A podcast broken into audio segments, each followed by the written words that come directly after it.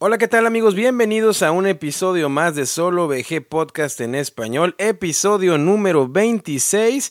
Y antes que nada, sin más, ahí les va, les quiero ofrecer una disculpa, ya que si tuviste la oportunidad de escuchar el episodio anterior, pues andaba muy congestionado y cuando yo pensé que silenciaba el micrófono, pues en realidad no, ¿no? Y se escuchaban todos los estornudos y, y la congestión y demás, así que una disculpa.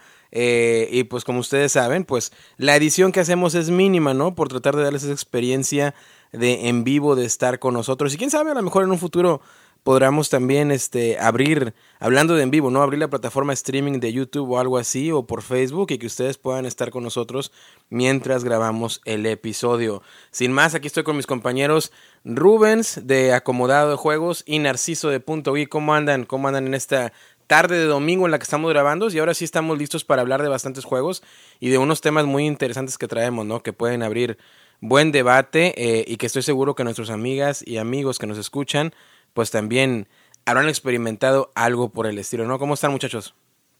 Muy bien, amigo, ¿qué tal? ¿Cómo están todos? Un saludo a todos los que nos están escuchando. Y pues muy bien, ya en, después de festejos patrios, estamos con pila cargada después de día de descanso. Entonces, muy contentos grabando aquí, esperando que el contenido les agrade como siempre. Después de este puentecito, ¿no, Rubens? Me imagino que allá Derek no tuvo ese, ese puentecito, pero aquí estuvo riquísimo. Un fin de semana lleno de juegos, unas semanas, este, bueno, cargaditas, y pues estamos, estoy, feliz, amigo, de estar con ustedes, ya lo sabes, siempre feliz a través de los micrófonos de VG Podcast en español y saludando a todos los que nos escuchan. Oye, sí, fue el mes patrio. ¿Cómo se la pasaron por allá? Fíjate que acá eh, no hubo puente por así oficial, pero igual, ¿no? Disfrutamos y obviamente recordando y, disfrutando, ¿no? Que estemos un poco lejos de, de, México, pero igual nos la pasamos muy bien. ¿Ustedes cómo se la pasaron por allá?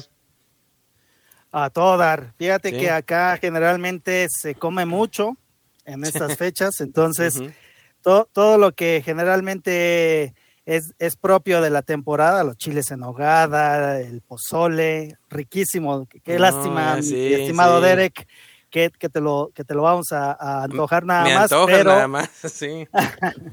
pero muy bien, muy bien. ¿Tú qué tal, Narciso? Fíjate que estuvo excelente, pues acá tuvimos unos días de sueto bonitos. E igual acá se celebró pues lo normal, eh, cohetes, fiesta, tamales, este pozole, eh, menudo, todo lo, todo lo, todo lo típico, amigo. Bueno, y para nuestros amigos y amigas que no nos escuchan, que, bueno, que nos escuchan, perdón, y que son de fuera de México, esto es debido a que estamos grabando un 18 de septiembre y eh, este fin de semana fue el fin de semana en el cual eh, le llamamos el mes patrio, ¿no? En, en México y es el, fin de semana de, de la independencia de, de, México, entonces por eso estamos comentando esto. Pero sin más, vamos también a, a la sección favorita de Narciso, empezando de una vez, Narciso. Vámonos a dar una vuelta alrededor de, ¿cómo le llamas a la sección, Narciso? Solo VG Podcast en español por el mundo, amigo. Arráncate, vamos a ver qué presencia tuvimos. Sí, los países que más escucharon el, el, episodio anterior y que les decimos gracias: México, Estados Unidos, España, Alemania, Qatar, ya viene el Mundial. Costa Rica, eh, eh, Gran Bretaña o Inglaterra, eh, acaba de fallecer la reina Isabel, así que pues un saludo para nuestros amigos de allá. Y Francia también está por ahí. Las ciudades, México, Veracruz, Málaga en España, Puebla, Tepeji del Río de Ocampo en Hidalgo, Indianápolis, alguien por aquí nos escucha también, así que eh, pónganse en contacto conmigo para poder jugar algo. Eh, Tepeji del Río de Ocampo, ya lo mencioné. Redondela, Pontevedra, Venustiano Carranza en la Ciudad de México, eh, en el Mill Valley en California y en Zapopan, Jalisco. Así que un, un saludo para las ciudades que escucharon, o las primeras ciudades, ¿no? Las top que escucharon el episodio anterior y así también a los países. Ya viene el Mundial, muchachos, ya viene el Mundial para todos los aficionados como nosotros del fútbol, ¿no? Ya se acerca en noviembre, un mes raro para el Mundial, pero pues ahí vamos a estar y deseando la mejor de las suertes también a nuestros, nuestros amigos de Latinoamérica, de España y desde donde sea que nos escuchen, ya veamos ahí de más países a ver cómo nos va a todos en el Mundial. Pero no vamos a hablar ni de fútbol, ni de comida, ni de independencia, ni mucho menos, sino vamos a hablar de juegos de mesa y como les mencionaba, traía unos temas muy interesantes que vamos a proponer aquí en la mesa y que vamos a platicar. Mi querido Rubens, ¿qué has estado jugando? ¿Qué has hecho? Eh, ¿A qué le has tirado los dados? ¿A qué le has tirado los mazos de cartas? Eh, ¿Con quiénes has jugado? Por ahí vi yo eh, unas imágenes de Instagram de un amigo que tenemos en común, ¿no? Los tres, este, de, de nuestro amigo Oliver, que estaba jugando My Father's Work, y me quedé pensando, ¿lo estaría jugando con Rubens o no? Así que, ¿qué has estado jugando?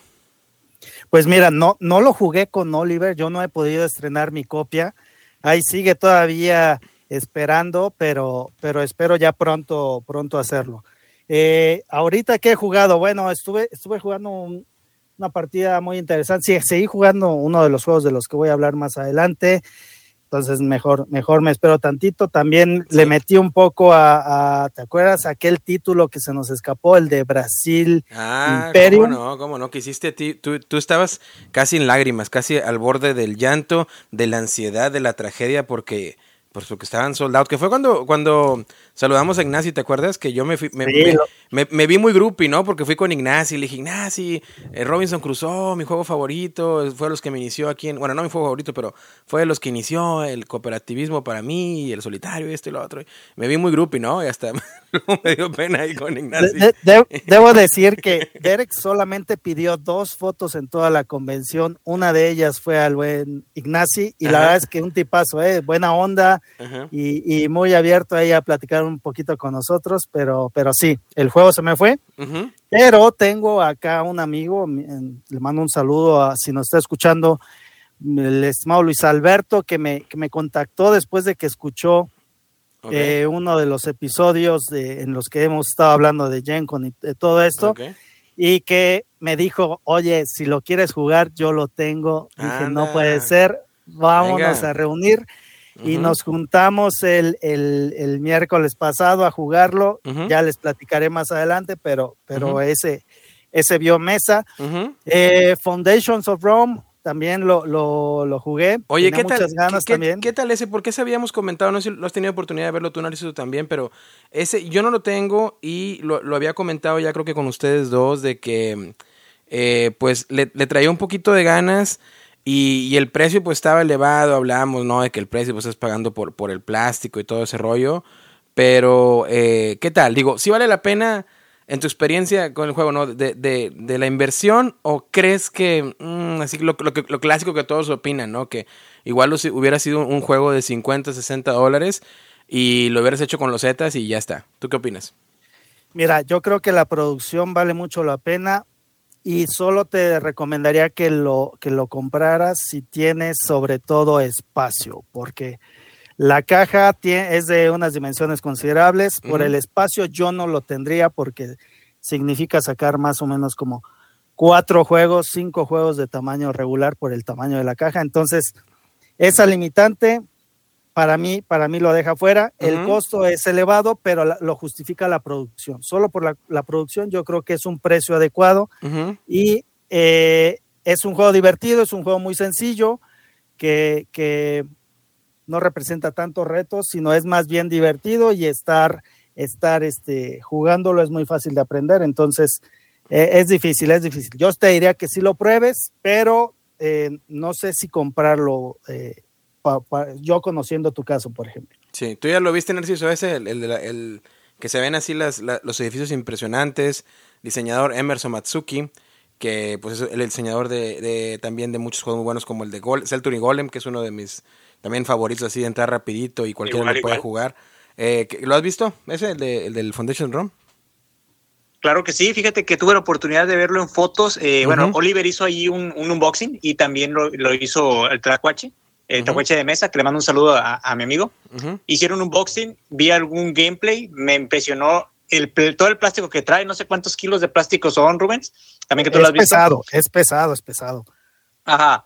Y, pero me gustó el detalle de, las miniaturas de los edificios. Es un juego que sí tengo ganas de jugarlo. Siento que no es tan complejo, siento que es muy apantallante, por obviamente por toda la calidad de, de detalles que tienen las miniaturas pero sí, no lo he visto, pero no he tenido la oportunidad de, probarlo. Espero que cuando vaya a México, Oliver todavía lo tenga y para poderlo probar también con él.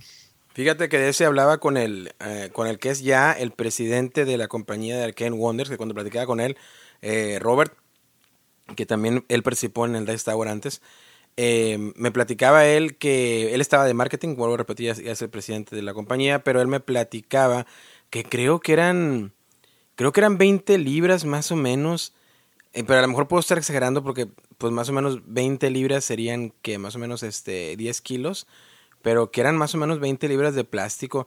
Entonces, yo creo siendo por eso, por ese peso, ¿no? Yo creo, me está diciendo Rubén, sí.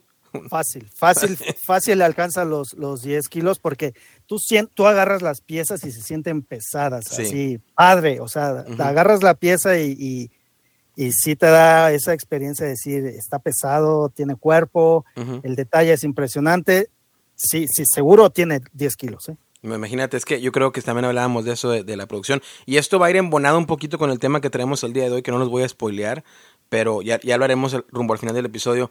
Narciso, ¿qué has estado jugando? ¿A qué les, a qué les he estado dando? Eh, te juntaste otra vez ahí en el Museo del Ferrocarril en Matamoros, y ahí, ya ves que tengo que decirlo, lo anuncié la vez pasada, si nos escuchas por ahí en Matamoros, eh, y, pues conoces a Narciso, ¿no? De punto I, o, no lo conoces y te llama la atención, él organiza estas convenciones, yo le llamo convenciones, o estos, estos juntines, ¿no? Estos mini, mini retiros este, periódicamente en el Museo del Ferrocarril en Matamoros, Tamaulipas. Y pues ahí Narciso se lleva su, su parte de su ludoteca, eh, lleva eh, tradumaquetaciones por si, los, por si es un juego que sea dependiente del inglés o lleva ya las versiones en español. Entonces, para que ahí lo cheques. O si te encuentras cerca de Matamoros y dices, oye, ¿sabes qué? Me gustaría eh, pues ir a, algún evento, ¿no? Donde pueda conocer más gente, pues ahí es otra opción. ¿Qué has jugado, Narciso? Fíjate, amigo, muchas gracias por, por el anuncio. Fíjate que estuve jugando eh, me llegaron juegos de cumpleaños que tenía trazados. Ah, sí. Este, pues, estuve jugando. Me, me hizo una foto, no sé si se la vieron. Eh, el Wingspan en español. Creature Comforts. Ghost Love Dinosaurs. Ghost Love, Ghost Love Dinosaurs, algo así el nombre. Este, no los puedo pronunciar bien. Y el juego de Ark Nova. Eh, estuve jugando también por ahí eh, el juego de arquitectos, que es un juego que fíjate que estuve a punto de vender y me arrepentí en último momento. Dije, no, no puedes hacer de él, eso porque me gusta. Eh, tiene lo que para mí un buen, un buen juego, de juego de colocación de trabajadores debe tener. Y también estuve jugando el Coyote, es un party pues sencillo. Y ya, amigo, estuve más dándole caña o dándole este más este como que más juego a un juego que traigo por reseñar, pero es lo que he estado jugando básicamente. Y probando, intentando jugar otros juegos. Dime, amigo. Oye, Derek, eh, Narciso festeja su cumpleaños como dos meses, ¿no? Sí, sí, este, es que este, Narciso, tú dices, ah, mira, se compró un juego, cumplió años. Ah, no, no, es, es lo normal. Y ahora la siguiente semana, ah, mira, más juegos de cumpleaños. Ah, no, es lo normal. La otra semana, oye, más juegos de cumpleaños. Entonces yo ya no sé ni cuándo cumpleaños porque todo, cada, cada, rato veo este post de él con que me llegaron juegos y que compré juegos y que me llegaron juegos y que compré juegos. Digo, no, pues este, este güey se festeja se festeja lo grande, ¿no? de seis meses. No, es que, es que, como pedimos, no, pedimos de España, vendí los juegos que tenían versión inglés, porque obviamente por el idioma no salen a mesa. Sí. El Wingspan ya era un juego que quería desde hace mucho, desde hace como cuatro años que no lo jugaba, y dije, necesitamos tener un español para que, que la gente que quiera jugar no batalle. Y pues el otro, ¿verdad? El Arnova que también se necesita que es español porque pues contiene algo de texto. Claro. Pero estos juegos dije, bueno, pues vienen de España, tardaron como tres meses en llegar porque había una situación de que los tableros del Arc Nova de maldito a la primera impresión no venían con un icono que los tenía que traer el, el juego que, bueno, si tú compras la copia ahorita ya los trae, pero los primeras, eh, las primeras tiradas no traía, entonces era un error de, de impresión la, la, editorial Malito Games está enviando los nuevos, eh, podría decirse, tableros con el icono más que nada ya impreso para que los tuvieras en tu juego. Entonces, por eso se tardó en llegar más que nada, amigo. Pero sí, ya estaban pedidos y pues me llegaron hace poquito. Bueno, vamos a, a estrenarlos. oye, hablando de Wingspan y eh, eh, la diseñadora Elizabeth Hargrave, eh, trae un Kickstarter ahorita por ahí que yo también lo acabo de vaquear. Déjame, déjame meterme aquí a la aplicación del Kickstarter para decirles bien cómo se llama. Probablemente ya lo vieron porque volví yo a las andadas y ya me había calmado yo con las campañas de Kickstarter, pero ahorita ando vaqueando unas. Miren, acabo de terminar con la campaña de, de, Isle of Trains, All Aboard, que sería la isla de los trenes, todos a bordo. Esa se acaba de acabar hace poquito. Es una reimplementación de un jueguito muy sencillo, no sé, si lo, por ahí lo identifican, de tres cartas, es unos, unos meeples ahí en forma de, pues ahora sí como que de pasajero, ¿no? Y es más que nada de como un pick-up and delivery, llevar eh, los pasajeros de un lugar a otro, pero una caja pequeña y luego hace el despliegue, ¿no?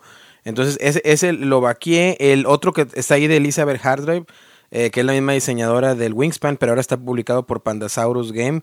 Es el The Fox Experiment o el, el experimento de los, de los zorros, ¿no? Y es más que nada así, pues brevemente tratar de, de hacer tu manada, ¿no? De zorritos, vas a por ahí genéticamente eh, jugar con, e, con, las especies y poder combinar pues una, una, especie muy particular de zorros, ¿no? Por eso se llama The Fox Experiment. Eh, ya está fondeado completamente, creo que el gol era 50 mil y están cerca de los 360 mil a la hora que estamos grabando. Otro que fue el que te dije, Rubens, allí por el chat, por el WhatsApp, que viene con, con, ahora sí que con todas las bandejas, así como te gusta a ti, de que el My Father's Working para todos los componentes.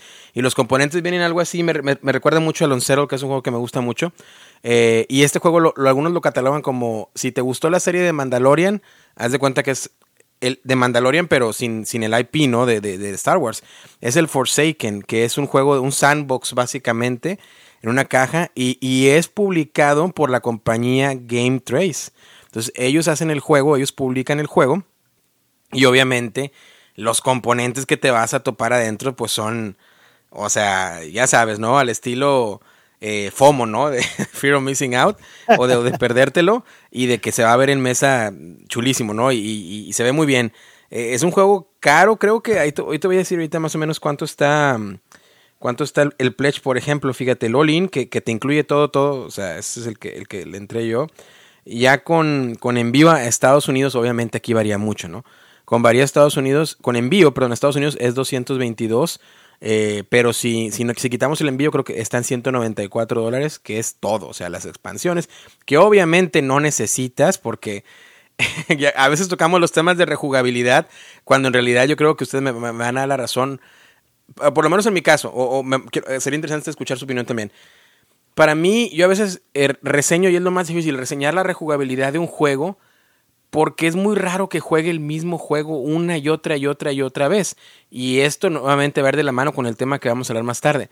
Pero es muy difícil y tengo que tratar de ser muy objetivo cuando reseño la rejugabilidad y ponerme esa camiseta de decir, a ver, imagínate que voy a jugar este juego 20 veces realmente creo que las mecánicas van a fallar, se va a volver monótono, sí o no. Entonces, es como trato de reseñar la, rejugabilidad, porque en realidad es muy raro que algún juego yo le dé 15 eh, partidas antes de reseñarlo, ¿no? Entonces, eso es una cosa. Pero antes de pasarles el micrófono, por ejemplo, este viene la caja básica, los, los, los stretch goals, ¿no? Los componentes extras. Viene eh, la expansión del chamán, la expansión del prisionero, te viene con este, que en este que es el este, te viene la aplicación para que el juego vaya narrado, para que no tengas que leer y te lo vaya narrando, ¿no? Actores profesionales.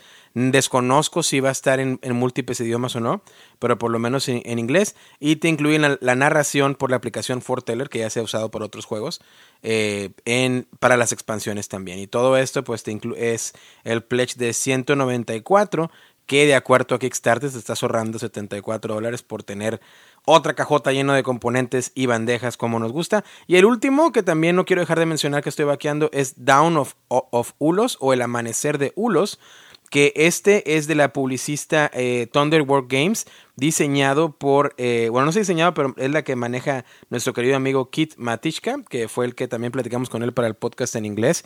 Eh, el mismo publicista de Ten Penny Parks, de Role Player, de Cartographers, todos esos. Y también la campaña sigue viva en la fecha de hoy, que es 18 de septiembre, y le faltan algunos días más eh, ocho días. Eh, todavía están en la campaña de Kickstarter. Cuando este episodio esté al aire, que probablemente será el día de mañana 19, eh, pues podrás, si vas a, Kickstarter, los podrás ver. ¿Y qué he estado jugando? Antes de pasarles ya de una vez para no ir y venir, ir y venir. ¿Qué he estado jugando? Fíjense que jugué jueguitos ahora sí que muy, muy ligeros. Porque el sábado pasado eh, tuvimos la primera.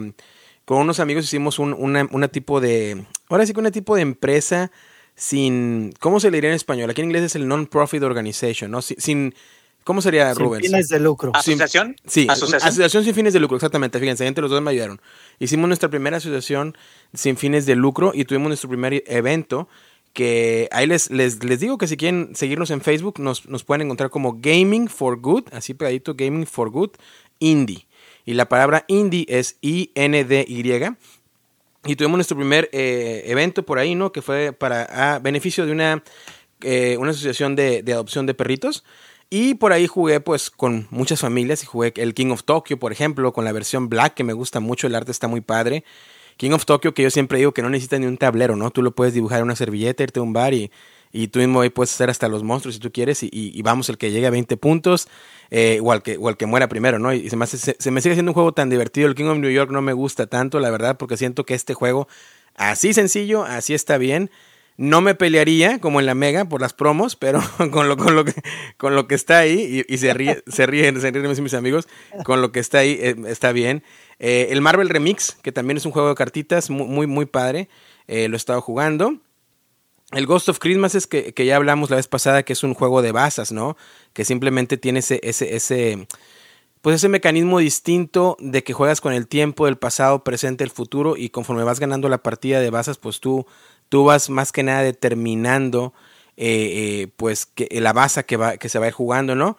Y obviamente volví a jugar Terracota Army, que ya hablamos demasiado de Terracota Army, pero lo volví a jugar y es mi primera vez que juego con un grupo de otros dos jugadores que no les gustó tanto el juego y me llamó mucho la atención y no les gustó por lo que me comentaban ellos que se daba mucho eh, el análisis parálisis porque les, les, molestaba mucho que no podían planear qué es lo que iban a hacer en su turno porque el rondel podía cambiar constantemente o podías bloquear ciertas acciones. Yo opino totalmente distinto, pero bueno, así es esto, ¿no? Muy subjetivo y cada quien tiene opiniones distintas.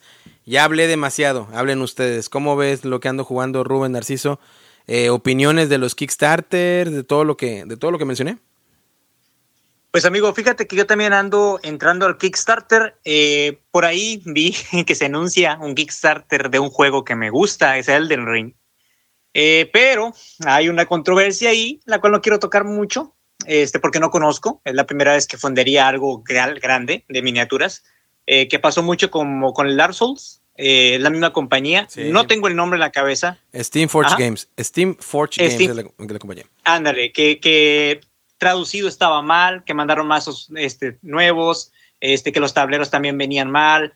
Y la empresa no se hizo responsable y, dicen que nada más lucran con la IP. Entonces, pues no sé, amigo, pero me da, me da mucho, me llama mucho la atención el juego del Ring. Este, Salvo que pues tuve la oportunidad de jugar el Dark Souls y en lo personal a mí sí, sí me gustó cómo fue ambientado, cómo me lo mostraron. ¿Qué me dices? ¿Qué yo, me sé dices? Que, yo sé que a ti no, yo sé que a ti no, pero a mí sí. ¿Qué te, pero, ¿qué, pero ¿qué te gustó del Dark Souls?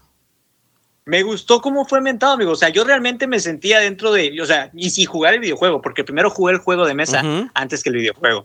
Entonces me sentía así, me sentía tal cual dentro de una mazmorra yendo con los cuates a combatir un monstruo, un jefe. Tal cual, algo que yo esperaría en una partida de Dungeons and Dragons, para que me entiendas. Algo así. Es, que, te lo, es que te lo rolearon.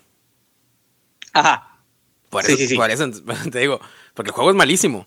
No me digas que el juego es, el juego es malísimo. Bueno, a mi experiencia me gustó. Porque te lo rolearon. Ajá. Por eso te digo, entonces, el, juego es malo. Si es malísimo. Ah, bueno, pues entonces no tengo nada más que decir. no, no, no, fíjate, bueno, a, este me llama también la atención por lo mismo. Bueno, y quiero, quiero entrarle, estoy entre, entre sí y entre no. Tú ya lo este, viste. ¿Cuánto anda ese? ¿Lo, checaste? ¿Te acuerdas cuánto anda, cuánto anda el pledge de ese? ¿No te acuerdas? No, amigo, no quiero, quiero meterme. No sé si todavía esté por salir o no creo, el juego porque vi una imagen ahí y, me hippie, ¿verdad? Creo, venga. creo que lo anunciaron, ¿no lo viste tú también por ahí, Rubens? Que lo anunciaron, es el del Elden, Elden, Elden Ring.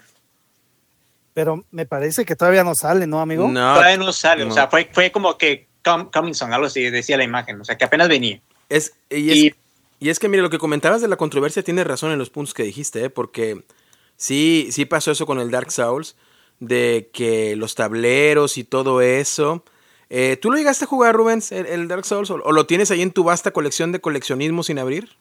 Sí lo tengo, pero no lo he jugado. no lo sabía, sí, por lo que te dije. Sin abrir. Pero, pero, pero creo que la compañía ya tuvo otros juegos a los, en los que fue puliendo algunas de las de, los errores que, que, tuvo en, el primero. O sea, me parece que el Dark Souls fue de los primeros que sacaron y pues sí, tanto en el tiempo de desarrollo, de envío y todo eso fue un lío, pero creo que han ido mejorando un poco eh, conforme han pasado más campañas. Aún así, si me preguntan a mí, yo creo que yo sí lo tomaría con reservas. El Elden Ring no. Lo que pasa es que, ¿sabes lo, es de esas compañías que agarra buenos IPs.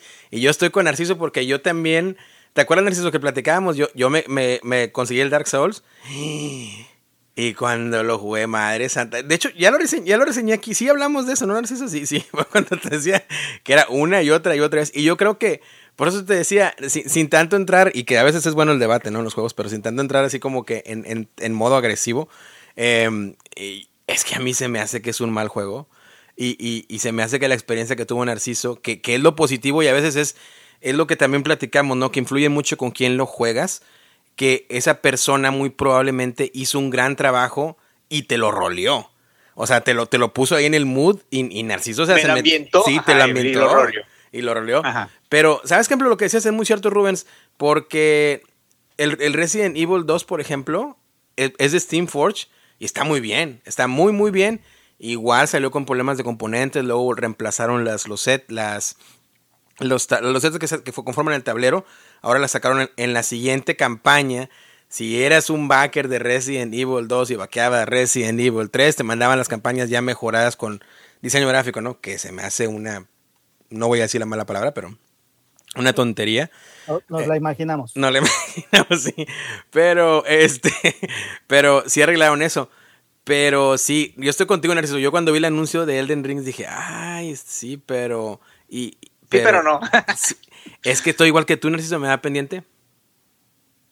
O sea, me da además, pendiente. Además, que son campañas caras porque tienen mucho plástico y, sí, eh, desde UK está, está fuerte el, es de dejar literalmente la tarjeta ahí y ver, o sea, que se esté llenando de stretch goals, que estén añadiendo jefes, que estén añadiendo. No sé si el juego va a ser a mundo abierto, eh, no sé si va a ser también por campañas como el tipo Dark Souls, no sé si va a ser parecido al Dark Souls, como que por qué tener este si se parece a Dark Souls, o sea, no sé cómo vaya a ser, pero yo jugué el videojuego y me gustó. O sea, puntualizando eso, digo que eh, influye mucho a que yo quiera el, Kickstarter, ¿verdad? Sí. Eh, y, me, bueno, Derek, te aplaudo, digo, esa asociación sin fines de lucro que hiciste eh, y bueno, apoyando una causa noble que es los animalitos, los, esos angelitos que todos nos gustan.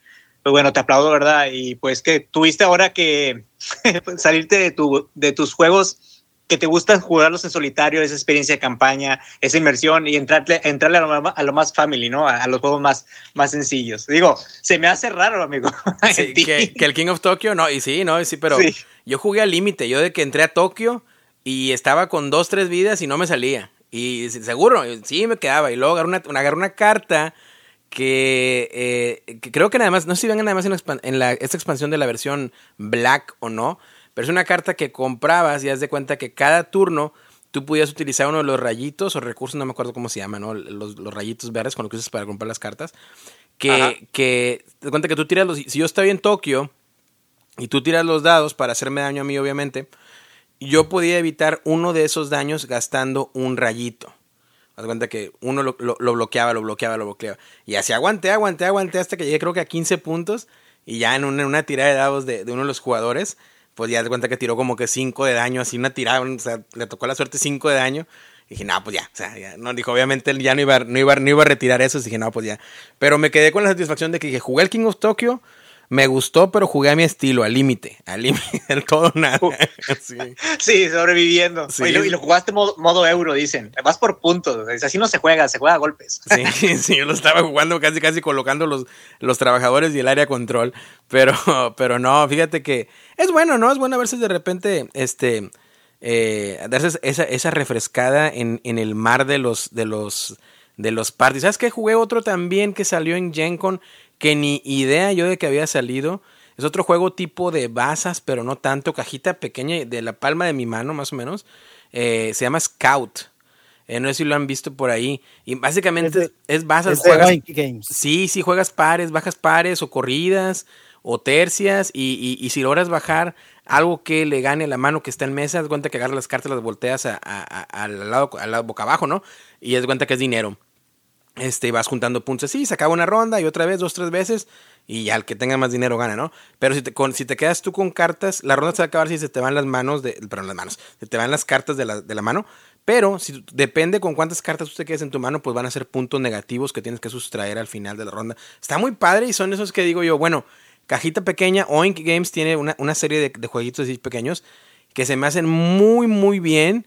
Y para mí aplican, fíjate, a pesar de que soy un, así un yo me considero un jugador eh, pues duro, ¿no? O de, juegos fuertes y, sobre todo de campañas, como lo decía su Narciso. Y pero eso está muy bien porque los puedo jugar con mi familia, muy de viaje, me los llevo a, la, casa de mis padres y, los puedo jugar con quien sea. Y una cajita chiquita, o sea, una mochilita y se acabó y ya. ¿Ese ya lo, ya lo jugaron ustedes o lo han visto el Scout? ¿No? Yo lo vi, amigo. Y, y tenía, tenía muchas ganas de, de comprarlo, pero porque, porque fue medio escaso. Sí. Eh, y al final, al final una tienda aquí días antes de, que yo saliera lo anunció. Entonces dije, no, ya no lo compro en Gencom porque lo, puedo conseguir acá. Regresé y ya se había agotado. Entonces me quedé, me quedé con ganas, pero sí me han dicho que es un juego que se disfruta mientras más lo juegas, porque al principio puede parecer un poco simple, pero que ya le vas agarrando el modo una vez que vas jugando más. Sí, sí, sí. Este, ¿Te gustan los juegos de base, Narciso? Ya, me, habías comentado el episodio anterior de ellos, ¿no? ¿Cuál era? ¿Que sí o que no?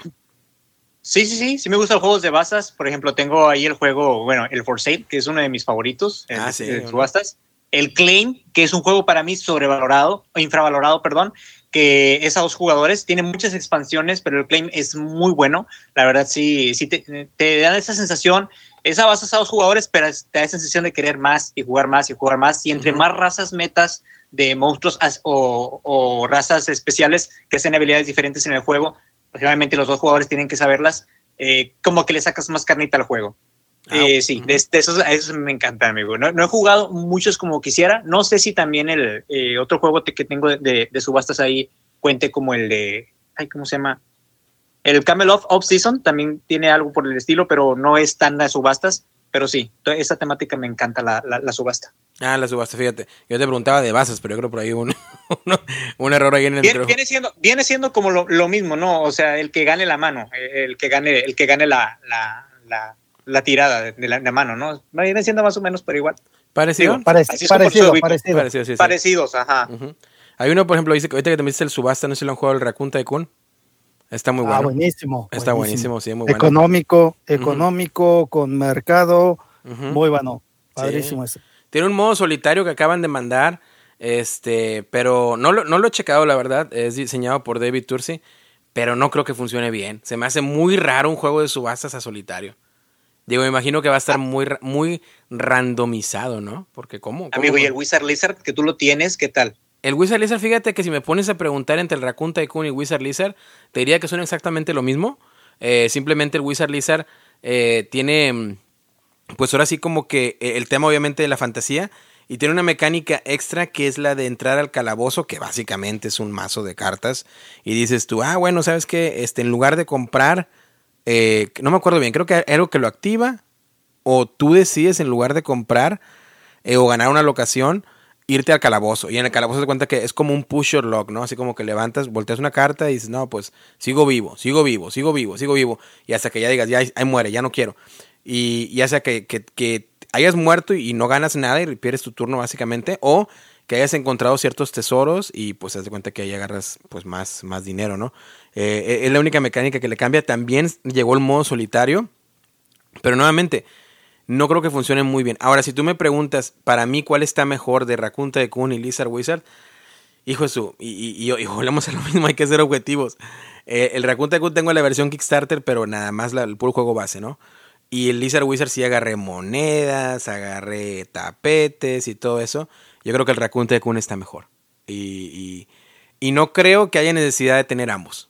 O sea, creo que si vas por uno, te tienes que ir por el Raccoon Tycoon.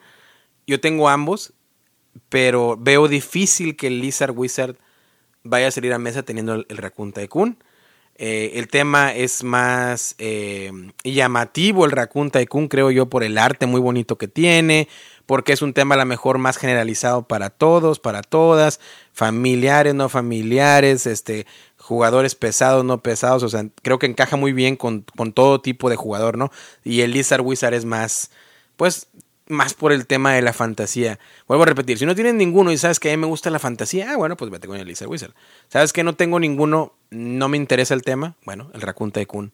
Creo que, que, que está un poquito más, este Haz de cuenta cómo decirlo, no que esté más solidificado, pero el Lizard Wizard se me hace lo mismo, pero con fantasía, y le agregamos lo del mazo de cartas que antes al calabozo, que creo que no se necesita. Pero, pero pues ahí está, digo, y ya no sé si yo sí lo voy a vender o no. Sería otro tema muy interesante para otro episodio de esas ventas de, de segunda mano, eh, de qué tan seguido vendemos, cómo vendemos, qué tan seguido compramos, cómo compramos, eh, nos ha pasado algo bueno, algo malo y así, ¿no? Ya hablaremos también de eso. Eh, pero sí, el, Elisa, ¿tú, tú has jugado alguno de esos? Eh, ¿Los has visto tú, el de Raccoon Tycoon y Elisa Wizard? Por eso me preguntabas. Sí, Raccoon Tycoon lo tengo, amigo. Este, por eso te preguntaba. y yo creo que tú, porque supe que conseguiste Lizard Wizard en, la convención, en, algún Gen Con. Entonces, este, pues por eso te preguntaba. A mí me encanta Raccoon Tycoon y es un juego que lástima que a mucha gente no le gusta porque lo comparan con Monopoly. Y dice, ah, Monopoly trae billetitos. O sea, así me pasa con, con el juego. Y sí, por eso te preguntaba si había alguna diferencia, porque, pues bueno, el tema mágico a mí me, me, atrae un poco más, pero como dices, si viene siendo lo mismo, es nada más un reskin del juego con algo más agregado que no lo impacta de, una manera que digas, tú estoy jugando algo diferente, pues ni para qué. Pero por eso te preguntaba que si, si era alguna diferencia. Sí, y sí, ya lo tengo. Sí, ah, bueno, y te gusta, ¿no? Me imagino. Sí, me encanta, me encanta. Yo cuando lo puedo lo saco a mesa, pero te digo, hay mucha gente que dice, ah, lo comparan con Monopoly y se estresan de que no pueden conseguir a veces lo que quieren porque las tasas no las pueden subir o las suben y llega un turno y alguien le juega la jugada de que, ah, te compro esto, no, pero ya está bien arriba, no, es que yo lo ocupo, no, pero ¿por qué lo haces si no lo necesitas? No, no, es para joderte. Ah, ¿Tú, Rubén, ya jugaste esos de Raccoon Tycoon y Wizard? ¿Esos no? Sí, Raccoon, no, Raccoon Tycoon, sí, me encanta. Eh, un económico que me parece muy sencillo, que lo puedes sacar prácticamente con cualquiera y que tiene suficiente profundidad como para mantenerte entretenido y, bien enfocado en la estrategia, ¿no? Sí. Oigan, pues sin más. El, otro, el otro no, no, no, lo, no lo tengo, pero como dices, creo que con el, con el Raccoon tengo para, para poder tener eso ya cubierto. Sí, hombre, y, y, es, y ese, el Laser Wizard, yo no, no lo agarré en, en, ninguna convención, yo lo, lo vaqué y te digo, siendo objetivo, ¿no? O sea, ah, le, entré al Olin, pero si regresara al tiempo y lo hubiera jugado antes, probablemente no lo hubiera hecho y me hubiera quedado con Rakuten Tycoon y ya está. Eh, vamos a, brincar a la sección de la siguiente sección que es vamos a, reseñar juegos. Antes, y no sé si tú tengas saludos por ahí, Narciso también, pero ya, Rubens, ¿cómo se llama tu amigo al que hay que mandarle saludos, Rubens, que, que mencionabas ahorita? Este Luis Alberto. Luis Alberto, un saludo para Luis Alberto, gracias por escuchar el podcast. Quiero mandar un saludo a, no sé si ya lo hice y mi memoria siempre, pero eh, a Dan Benavides, que hace un par de episodios eh, nos contactó por, por Instagram y que le gustaba mucho el podcast y que creía él que era uno de los mejores estructurados y con la mejor dicción. Digo, yo no creo que tenga la mejor dicción, pero lo comentaba ahí nuestro mi querido, mi querido amigo Dan. Así que un saludo para Dan Benavides y gracias por, por escuchar, ¿no? ¿Te saludos tú para alguien, Narciso, que, que quieras enviar antes de pasar a la siguiente sección? Claro que sí. Mira, quiero mandar saludos a André Usagi Domínguez y a Roberto Tapia, los señores Conejo, Tabletop Bonnie. es un canal que también está, nos siguen mucho y nos han comentado algunas cositas ahí. Bueno, me, las han dicho directamente este, por medio de mensajes, pero pues no se les agradece. Eh, un saludo también a, Fer y a Fernando y Rod de Recreo Lúdico, es un canal eh, de, de, YouTube, amigos míos también. este, por si quieren seguirlos, también un saludo también para ellos que también nos siguen. Perfecto. Tipazos los cuatro, los cuatro tipazos. Sí, tipazos, tipazos. Bueno, pues ahí está para los, para, para los conejos, para los Tabletop Bunny y para Recreo Lúdico.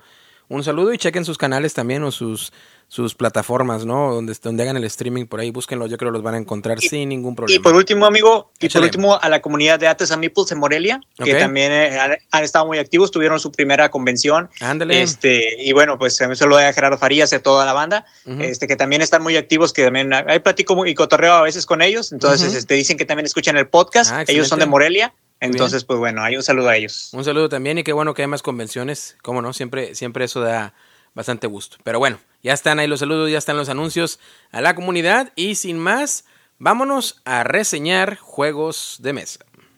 Venga.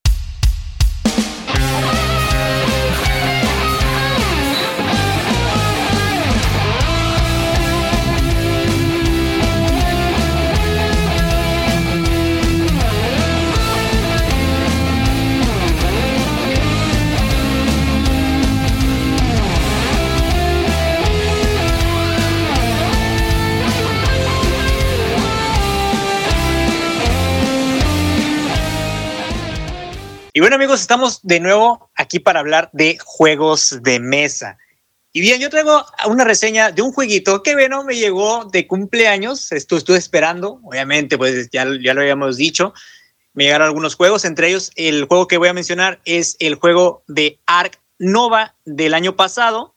Es un juego de uno a cuatro jugadores de 90 a 150 minutos de duración, que eso es muy cuestionable, de una vez les digo.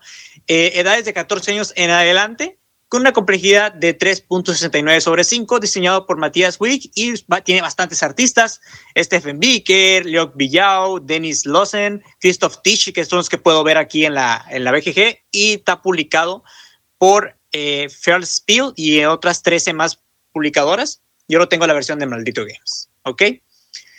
Eh, es un juego que está ahorita en el top 4 de la, de la Board Geek, entonces creo que merece, creo que merece su mención. Amigo, este juego desde que me llegó yo le tenía algo, este, de, pues viene siendo algo de, de renencia el juego porque me lo comentaban que sí me gusta, que era muy parecido a Terraforming Mars. Y a mí, personalmente, Terraforming Mars no me gusta. No le digas eso a Rubén porque lo vas a hacer enojar. Bueno, no importa que se enoje Rubens, Terraforming Mars a mí no me gusta, amigo. Te voy a decir por qué. Es un juego feísimo. Para mí yo no lo puedo ver, o sea, no puedo ver esas cartas, no puedo ver esas imágenes sacadas de Google sin retoques, sin nada, o sea, sin amor. Es como que, ah, que salga el juego y ya. O sea, la mecánica está chida, que salga, que salga. No, tiene que haber para mí algo que, que, realmente me llame a jugarlo, que diga. Defiéndete, Rubén, defiéndete porque la gente, la gente está, la gente ya, ya las estoy eh, escuchando enojados a todos, ¿eh? Defiéndelo, Rufín. Tú, Rubén. no digo que sea un juegazo, no, eso sí, pero está horrible, amigo. O sea, la ah, verdad, no le, ni siquiera, o sea, las monedas no son monedas, amigos, son cubos. O sea, no le metieron ni siquiera ahí un poquito de, eh, eh. diseñar una moneda, de que cartoncito o algo. Es que en Marte, en Marte no hay monedas. No, voy, no voy a defender lo indefendible, amigo. Si la producción es horrible y, creo que todos los que nos gusta el juego lo hemos tratado de embellecer de, de alguna manera porque sí es horrible. Oye, y los tableros, amigos, son cartones, o sea, no me son unas hojas. Espérate, pero la, expedición Ares es igual de, mala en los componentes. Yo aquí la tengo por el abierto, por eso te digo. Yo tampoco lo, yo, yo no lo tengo. Mm, ¿Cómo? ¿Cómo que la tienes y no la has abierto, amigo? El Ares, el Ares. por eso el Ares, el Ares. Bueno, es que el, Ares fue, uno que acaba de salir hace poquito, no, no tiene mucho. Y yo recuerdo haberlo visto en, en, un, en un, de hecho, fíjate, en un bar donde fui a jugar una vez, lo, lo estaban jugando, lo estaban viendo a un lado, una mesa a un lado y no se veía tan mal, o sea, se veía un, no se veía tan feo como me ha tocado a mí, ver el terraforming. Pero tampoco yo no me atrevo a tanto como Narciso porque yo sé que hay mucha gente que estaría bombardeándome ahorita si digo que es un juego horrible. O sea, no es horrible en mecánica, es horrible de Y no te eches para, atrás. No, no, no, no, no me eches para atrás. Yo te dije que era un juegazo, pero a mí personalmente no me gusta.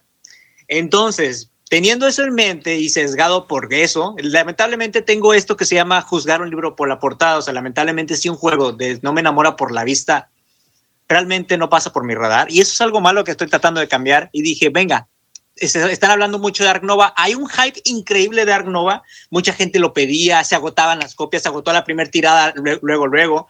Este, y dije, bueno, pues este juego supe que tiene idioma. Ustedes saben que yo acá trato de maquetar ese juego sería un trabajo enorme. Entre micas, tiene muchísimas cartas. Dije, no, no, no, mejor lo consigo en español. Y bueno, me esperé a que, a que llegara y dije, venga, me voy a quitar ese estigma que tengo del de terraforming con este juego. O sea, yo tengo que jugarlo por mi cuenta para ver si lo que dicen es verdad. Y bueno, amigos, ahí les va. Es un juego que tiene un aire parecido, pero no es tal cual, ¿ok? Lo que hacemos en el juego es tratar de construir un zoológico. El zoológico lo construyes mediante cartas. Tienes un tablero, cada jugador tiene un tablero personal. En el tablero vas construyendo o vas metiendo recintos de nivel 1 a 5. Son los zetas que tú vas colocando, que tienes que armar y tienes que armar el, zoológico adyacente. O sea, no, no puedes tener una pieza en una orilla y otra pieza en otra orilla del tablero. Tienes que ser adyacente.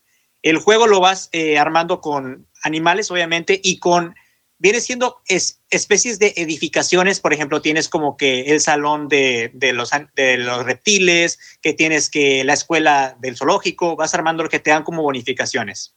¿Cuál es el objetivo del juego? Bueno, es muy sencillo. Hay que tener armado eh, tu zoológico de tal manera que, tus, tienes puntos, yo les digo puntos de tickets, pero se llaman puntos de atractivo, porque por donde vas caminando parecen tickets. Eh, eh, vas avanzando el marcador de ticket del cero y vas avanzando el marcador. Vendría siendo como el marcador de. Ayúdame con, con ese Rubén. Es un marcador verde, pero no me acuerdo el nombre. Yo digo que es el, de prestigio, ¿no? Vendría siendo el, marcador de prestigio. No, no estoy y tienes seguro, que pero creo que sí era de prestigio. Tienes que hacer que tu marcador de, de, atractivo y tu marcador de prestigio crucen o lleguen para que se desate el final de la partida. Y eso es algo que me pareció algo medio sacado de onda. A Rubens le encanta, porque me lo comentó, que le encanta esa forma de puntuar, pero a mí me, quedé así como que no manches, o sea, se me hizo una jalada, pero bueno. Eh, el juego lo que tiene, que a mí me gustó, es que vas, o sea, vas probando cartas, ya sea del tablero, y vas tratando, por eso, por eso dicen que se parece mucho a Terraforming Mars, porque vas haciendo combos con tus cartas. Cada carta tiene simbología. Por ejemplo, si tú bajas una iguana, tiene un símbolo de reptil y tiene también un símbolo de un continente. Esta, esta, este animal viene de Asia, este animal viene de África. Y después también cada animal tiene un efecto. Normalmente los primates roban cartas. Los primates son con lo que, con lo que jodes a los demás, entre comillas, a los demás jugadores. Eh, roban cartas. Eh, los reptiles comen cartas, o sea, comes cartas del mazo y eliges una y las demás las descartas. Eh, las aves, igual, es aves de rapiña, pero agarras cartas del descarte y más. Hay más animales, los depredadores también. Los depredadores es por puntos, por más depredadores que tengas en tu zoológico. Se van cambiando. El chiste es que en el juego haces cantidad de combos con las cartas. No he explorado todas las cartas. Ya lo jugué este juego más de seis veces, amigo.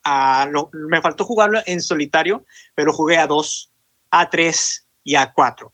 Y el número óptimo a mí para jugar este juego es a 2, porque a 4 es el entreturno un fastidiosísimo. ¿Por qué? Porque obviamente tienes mucha chance de pensar, pero en el juego déjenme decirles que en el juego solamente puedes hacer una acción. Entonces esperar a que todos hagan una sola acción y obviamente el juego es tardado. El juego se da mucho a que tengas que estar leyendo constantemente tus cartas, genera mucho AP. Y bueno, en el juego hay cinco acciones, la acción de construcción, la acción de asociarte, que es contribuir tú en una, en una mejora eh, o proyecto zoológico, bajar animales, eh, el otra es este, obtener dinero o bajar una carta de patrocinio y las puedes mejorar. Conforme vas avanzando en el tablero, ya sea de, reputación o de prestigio, vas este, mejorando cartas, obtienes trabajadores, estos trabajadores se ponen en las áreas de conservación para o mejoras de proyecto, haces donaciones para seguir aumentando el track. El chiste es que tú vayas buscando una mediación entre subir el track de atracción o los tickets y subir tu track verde de reputación. Tienes que estar lo más alejado posible, porque si se queda, si, si, tú terminas la partida, puedes terminarla en puntos negativos y nunca avanzan los marcadores. Tú tienes que hacer que crucen de lado a lado, que se vayan, que, que, entre, entre más lejos queden. Los componentes, pues es un componente, es de mucho cartón, trae inserto, pero es un inserto solamente para las fichas, no trae inserto para cartas, las cartas quedan volando, eh, mucha bolsa, el, tablero, pues es un tablero muy grande, si tienes que tener mucha mesa para jugarlo, realmente en una mesa eh, normal que yo tengo aquí, que no es la mesa de, Rubens acomodado, Dios mío, yo no sé por qué no tengo esa mesa, pero necesitaría una mesa de Rubens para jugarlo, amigo, para que, para ¿eh? que quede ahí. Ahí sí cabe, ya la probamos. Ya necesito tu mesa, amigo. El comercialote. necesito tu mesa, amigo. Pero realmente eh, es un juego que come mucha mesa y genera mucho AP. Entonces, la puntuación que yo le pongo al Ark Nova, a pesar de que es un juego súper hateado, que está en 4 en la Board Game Geek, que sabemos que la Board Game es súper subjetiva, para mí es un sólido 4, amigo. Para mí es un sólido 4. Está es que está como en, en un 3.7, amigo, pero no puedo decir redondeando, es 4, porque el juego está caro. Es algo. ¿Cuánto, anda? En México, en México anda como en 2 mil pesos, 2 mil 200. Está, caro, más o menos. Sí, está caro. 110 dólares, más o menos. Sí, Ajá, más o menos. Porque acá creo que lo acabo, eh, lo acabo de ver yo como. No me acuerdo qué tienda online lo tenía de precio. Creo que el MSRP acá está en 75. Por ahí más o menos, creo. Me puedo estar equivocando. Pero lo estaban vendiendo en una tienda online, creo que en 49 o 50 dólares hace como una semanita, algo así. No, obviamente, bueno, el precio varía mucho porque aquí lo consiguen, eh, bueno, sí, obviamente si no tienes eh, dependencia del idioma, o sea, no dependes de que el juego esté en español, lo puedes encontrar en fácil como en 1800 pesos. Pero si lo quieres al español, está como en eso, ah, en 2200. ya, ya, ya. Ya, ya. O sea, la versión que. Entonces, la versión cara es la español. Siempre, amigo, siempre va a ser así. La ah, versión cara es la que está en español. Ah, ya, ya. Entonces, este juego es por eso, porque el precio está caro para puras cartas, eh, troquel y cartón. No traía un añadido. Me hubiera encantado mucho, por ejemplo, Vuelvo, a repetir la comparación con Terraforming Mars. Los tableros de jugador son tal, tal unas planchas, unas hojas, unas cartulinas que necesitan forzosamente, yo no sé por qué eso no se lo pusieron, pero necesitan un relieve para que tus fichas, porque tienes que acomodar cubos y tienes que acomodar fichas. Entonces tú das un mal sacón o, por ejemplo, que a mí me gusta jugar sobre un, un tapetito, yo muevo la mesa, se mueve todo. Y ya tienes que andarlo como ¿Pero ese, es el Arc Nova o es el Terraforming? ¿O los dos? El Arc, el Arc Nova y el Terraforming están igual. Al Terraforming, te digo, lo han tratado de hacer como una especie de insertos en lo, eh, de, los playmats personales para que no se te muevan tus fichas, para que no se te muevan tu, tus, como que tus contadores, ¿no? Ah, Pero acá es igual. Acá hubieran, me hubiera encantado que tuviera una especie de relieve como los tableros de cálico. Algo por el estilo hubiera jalado muy bien para el juego hay mucho texto que leer, pero cada, hay muchas acciones que tienes que hacer. Eh, en los efectos de, los, de los animales pueden contradecirse con algo que hagas con las cartas abajo. Entonces también tienes que darle muchas partidas para que veas la fluidez. Al principio del juego se ve que no haces nada y estás así como que, ¿what? Pero ya cuando le agarras la onda al juego, después de dos partidas, amigo, con eso tienes. Obviamente no, te no, vas a, no vas a repasar todas las cartas del juego en dos partidas. Pero yo pienso que con dos partidas que tengas, le agarras la onda muy bien al juego. Realmente con la mano inicial que tienes que tener, agarras ocho cartas, descartas cuatro. Con esas cuatro que te quedas, ya empiezas a hacer tu estrategia. Obviamente va a ir cambiando con las cartas que te salgan tienes que mediar el dinero porque aquí hay dinero, que el dinero también son cuadros. el dinero son cuadros, no son como tal unas fichitas. Eh, me hubiera encantado que hubieran sido como las monedas tal cual a lo mejor de otros juegos como el de Seven Wonders. Algo que sea una, algo, este, porque algo económico que digas tú, ah, esto es dinero, dinero. Porque me decían, ¿y esto qué es? O sea, cuando jugaba con otras personas, esto no es dinero, estos son, son puntitos. Y esto es, amigo, el Ark Nova. Es un juego que me encantó es un juego que yo recomiendo para personas que ya están un poquito más adentradas en esto, en el hobby. O sea, si ya probaste Terraforming Mars, te gustó, probaste Underwater Cities, te gustó, Terraform, eh, Arnova, perdón, te puede también encantar. Chulísimo. El la, temática de animales, las imágenes también están chulísimas. A mí me gustaron mucho. ¿Será que me, que me influye mucho en que me gustan los animales? En que mi sueño o giro o me hubiera encantado ser veterinario influyó mucho en el juego. Eh, y bueno, esto es mi reseña de Arnova. No sé si lo han jugado Rubens, Derek. ¿Ustedes qué me pueden decir del juego? Rubens, adelante. Ya, ya lo jugué. Eh, a, mí lo que no le gustó a Narciso, a mí me encantó. o sea, lo feo. esa parte, esa parte de que los dos marcadores eh, se encuentren y a partir de ahí se dispare el, fin y, de eso te, te den los puntos, me pareció súper interesante. ¿Por qué? Porque te obliga a, a, no descuidar ninguno de los dos marcadores, ¿sabes? Ok. Entonces, puedes ir avanzando mucho uno, pero si el otro nunca lo avanzas, pues va a ser muy difícil que puedas llegar a cruzarlos y que hagas un número eh, bueno de puntos. Entonces, lo que, lo que te obliga el juego es de que vayas haciendo cosas que vaya combinando estos dos marcadores y obviamente el, de los puntos verdes, que no recuerdo cómo se llama, avanza mucho más rápido porque es más difícil de avanzarlo.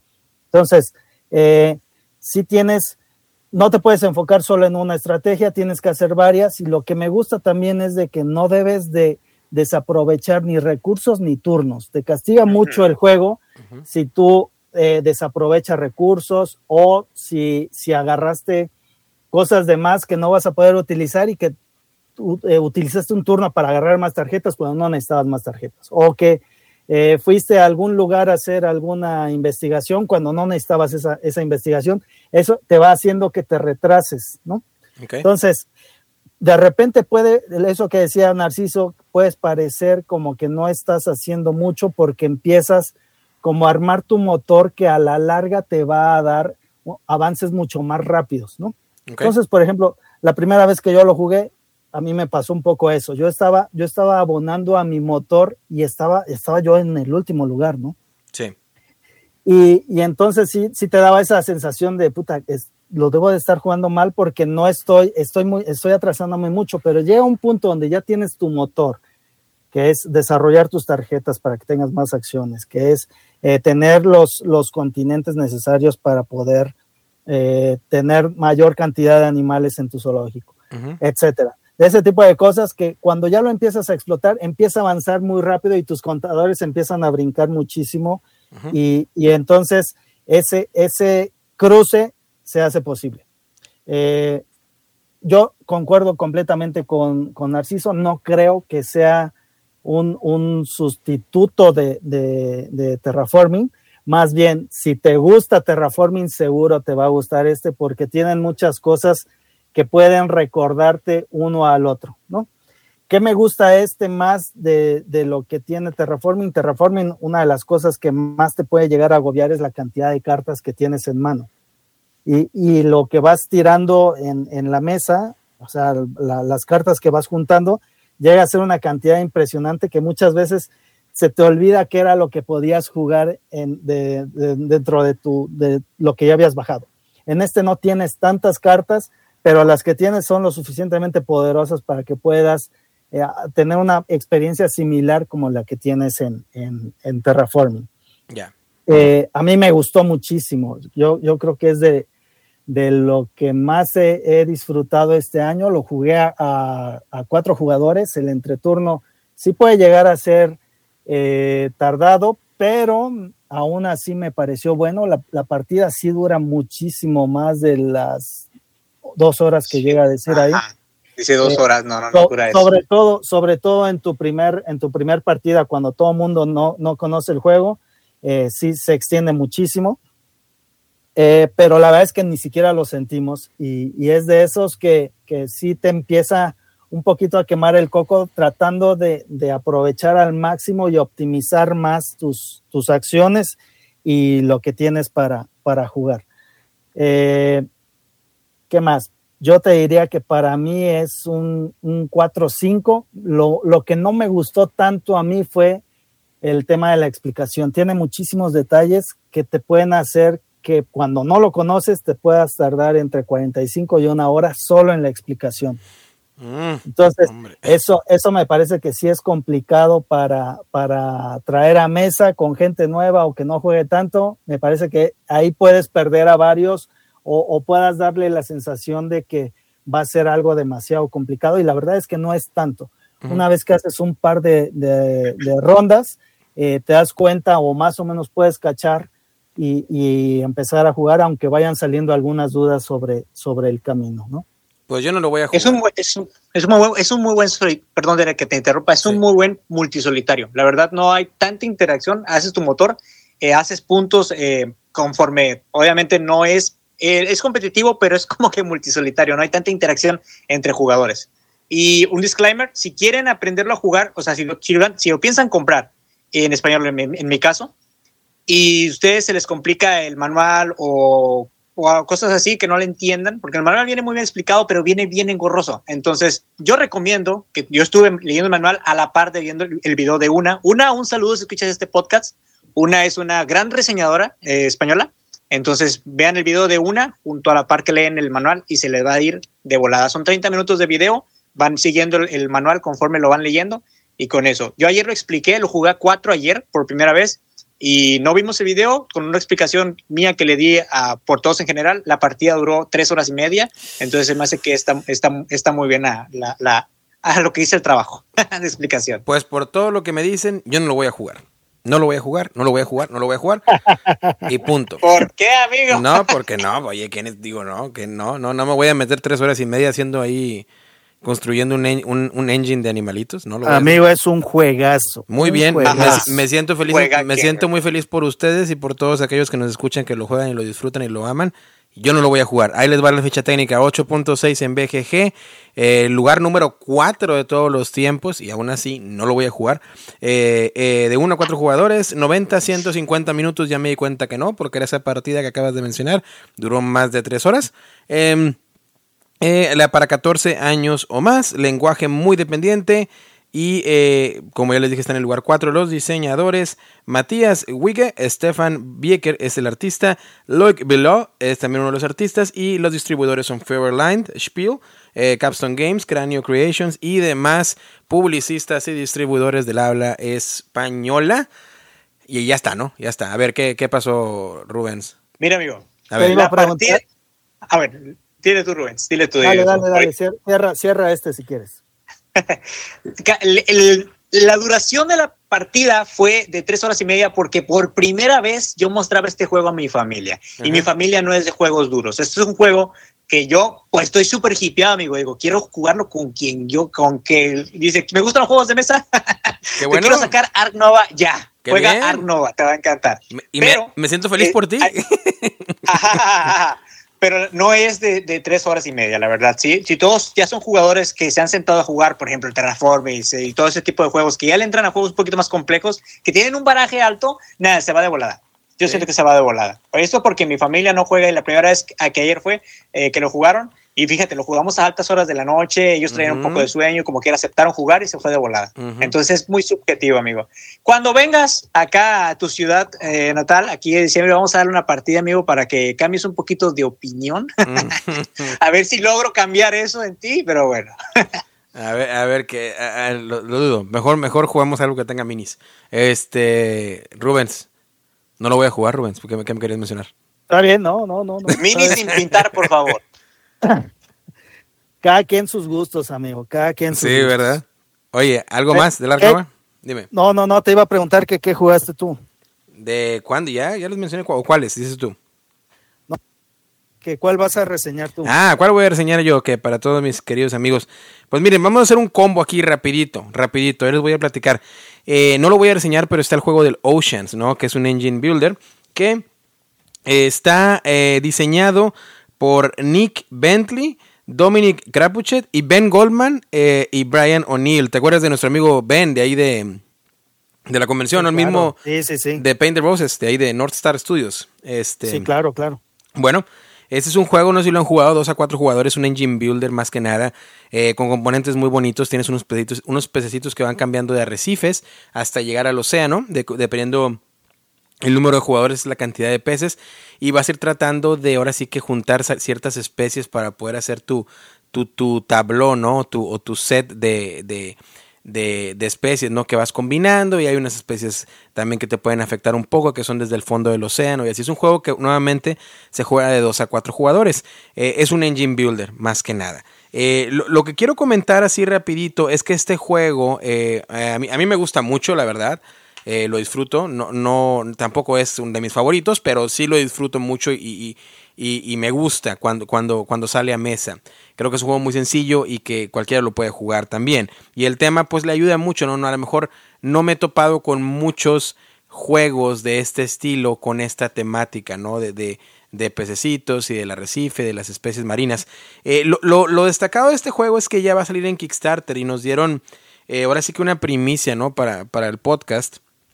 Cabe resaltar que este no es un review, este es más que nada compartirles algo así. Eh, del modo solitario que está por salir, si no es en octubre, probablemente en, en, noviembre. El modo solitario para el Oceans. Así que si tú tienes el Oceans y, lo disfrutas, o si lo has jugado no lo tienes, pero que pues juegas a solitario, pues aquí puede ser una opción, ¿no? Eh, ¿Qué es lo que vas a hacer? Pues vas a estar eh, jugando en solitario en contra de un tiburón y de una ballena, ¿no? Y cada, cada de estos dos van a tener su, su tablerito donde van a ir compitiendo contra ti. Ellos no van a estar robando cartas de, del mazo donde tú regularmente vas a agarrar, ni de los pececitos tampoco, sino que ellos van a tener unos tokens que van a estar en tres distintos pues lugares, ¿no? Puedes poner eh, tacitas o, tres este, contenedores y de ahí van a estar sacando pues ellos sus tokens y van a estar eh, eh, llenando sus tableritos hasta que pues se, se, puede, se llegue al final del juego, mientras tú sigues con el juego con las reglas normales, ¿no? Tratando de hacer tu engine builder con, con, tus cartas. Y es más que nada como si el cero eh, va más o menos, o, la simulación del juego, como si lo estuvieras jugando a dos jugadores. Lo único que en el, turno del Nautilus, ¿no? Que se le llama a esa inteligencia artificial que controla a la ballena y al tiburón, pues ellos, como ya les dije, van a ir alimentándose por medio de esos tokens. Y al final del juego va a haber, obviamente, el juego en sí, el juego base trae lo que se le llama escenario, ¿no? Entre comillas, que son diferentes cartas que te vas a poner tú durante el setup que van a determinar ciertas reglas, por lo regular en cuestión de, de ciertas cartas, que van a afectar ciertas cartas o que van a afectar eh, del arrecife a, la profundidad y luego al océano y luego la profundidad, perdón, que son las tres secciones donde vas a obtener animalitos, pero, o, en este caso, eh, animales marinos, ¿no? O, pescaditos, pero al final, ya cuando, cuando se acaba el juego, pues vas a contar tus puntos y ya va a depender si la inteligencia artificial te ganó o no, o si tú ganaste. Entonces, el modo solitario está un poco interesante también porque es un modo solitario del cual a mí no me gustan mucho los modos solitarios de, de eh, Beat Your Own Score, por así decirlo. Prefiero que haya una instancia en la cual se gane y se pierda. Y la verdad creo que este, este modo solitario está, sólido, pero es de, las es de las cosas que no me gusta. Eh, la manera en la cual eh, pues se lleva a cabo, ¿no? Ese Beat Your Own Score o, supera tu propio, tu, propio marcador. La próxima vez no me gusta, prefiero nuevamente o ganar o perder y ya está. Pero aquí trataron de combinar en el prototipo que nos dieron esas dos mecánicas. ¿Por qué? Porque cuando acaba el juego, eh, si tú llegaste a hacer tu score o tu puntuación de 0 a 69, pues simplemente el Nautilus ganó y ya está. Ahora bien, si tú hiciste de 70 en adelante, tú ganas, pero ya te va poniendo por diferentes categorías. Por ejemplo, si ganaste de 70 a 79, pues eres un clownfish, ¿no? Un pez payaso. Si ganaste del 80 a 89, pues ya eres una ballena. Del 90 al 99, pues ya eres un tiburón. Y si, y si ganaste de 100 a más, pues ya eres el kraken, ¿no? Ya nos metemos a temas eh, de monstruos marinos. Entonces, creo que, creo que está bien lo que hicieron de que, bueno, ya está, ganes o pierdas, hasta ahí estamos bien y trataron de hacer esa combinación de, de, de ahora sí que de video on score y ganar y perder, lo cual está muy bien y, y, se aplaude que trates de hacer eso porque a lo mejor puede haber mucha gente que les guste este tipo de juegos y tratar de mejorar su puntuación, como que entrenarla para cuando, cuando se jueguen con, con demás jugadores, ¿no? Y como les digo, pues hay diferentes dificultades, ¿no? Que es el modo introductorio, nivel, desde el nivel 1 hasta el nivel 4 plus, y el reglamento solitario, pues te va diciendo qué modificaciones hagas para poder jugarlo, y también, pues va a contener, pues ahora sí que un registro, ¿no? Como un diario. De, de, de cómo te fue en el escenario, qué escenario jugaste, y, cómo fue, ¿no? Así que sin más, este así es resumido el modo solitario para Oceans, que nuevamente es un juego que yo disfruto, es un juego que me gusta. Eh, eh, ojalá en un futuro eh, lo, pueda lo pueda reseñar más a fondo. No hay mucho tampoco porque es un juego muy sencillo, lo cual es la parte positiva del juego, un, simplemente un Angel Builder de la cual vas a estar cruzando, tus especies. Y es un juego que si ahorita tú me dijeras, oye, bueno, pero ¿qué, qué puntuación le das al juego normal de Oceans? Probablemente yo le doy un 3.5. ¿Disfrutaste el juego solitario? sí lo disfruté, sí lo disfruté, creo que está bueno y, quiero ver qué más sale en la campaña que, pues mejore, ¿no? Porque nuevamente lo que yo, lo que yo probé en modo solitario es, es, un prototipo que nos entregaron por ahí en la convención para, para poder compartirlo con todos ustedes y se me hace que tiene mecánicas interesantes, innovadoras y un sistema de puntaje, como ya les dije, en modo solitario en el cual combina un video on score y también esa, esa situación de ganar o perder. Eso es en cuestión de Oceans. También quiero hablar así bien rapidito de otro juego que he estado jugando, que madre mía, madre mía, porque era un juego que ahora sí como comentaba Narciso ahorita, había mucha discusión. Y nos vamos a remontar al 2018, corrígeme si estoy mal Rubens durante la plática que tenemos aquí. Pero en 2018 salió la campaña del Etherfields, ¿ok? Que es el que voy a hablar un poquitito ahorita sin llegar a reseñarlo. ¿Fue 18 o 19?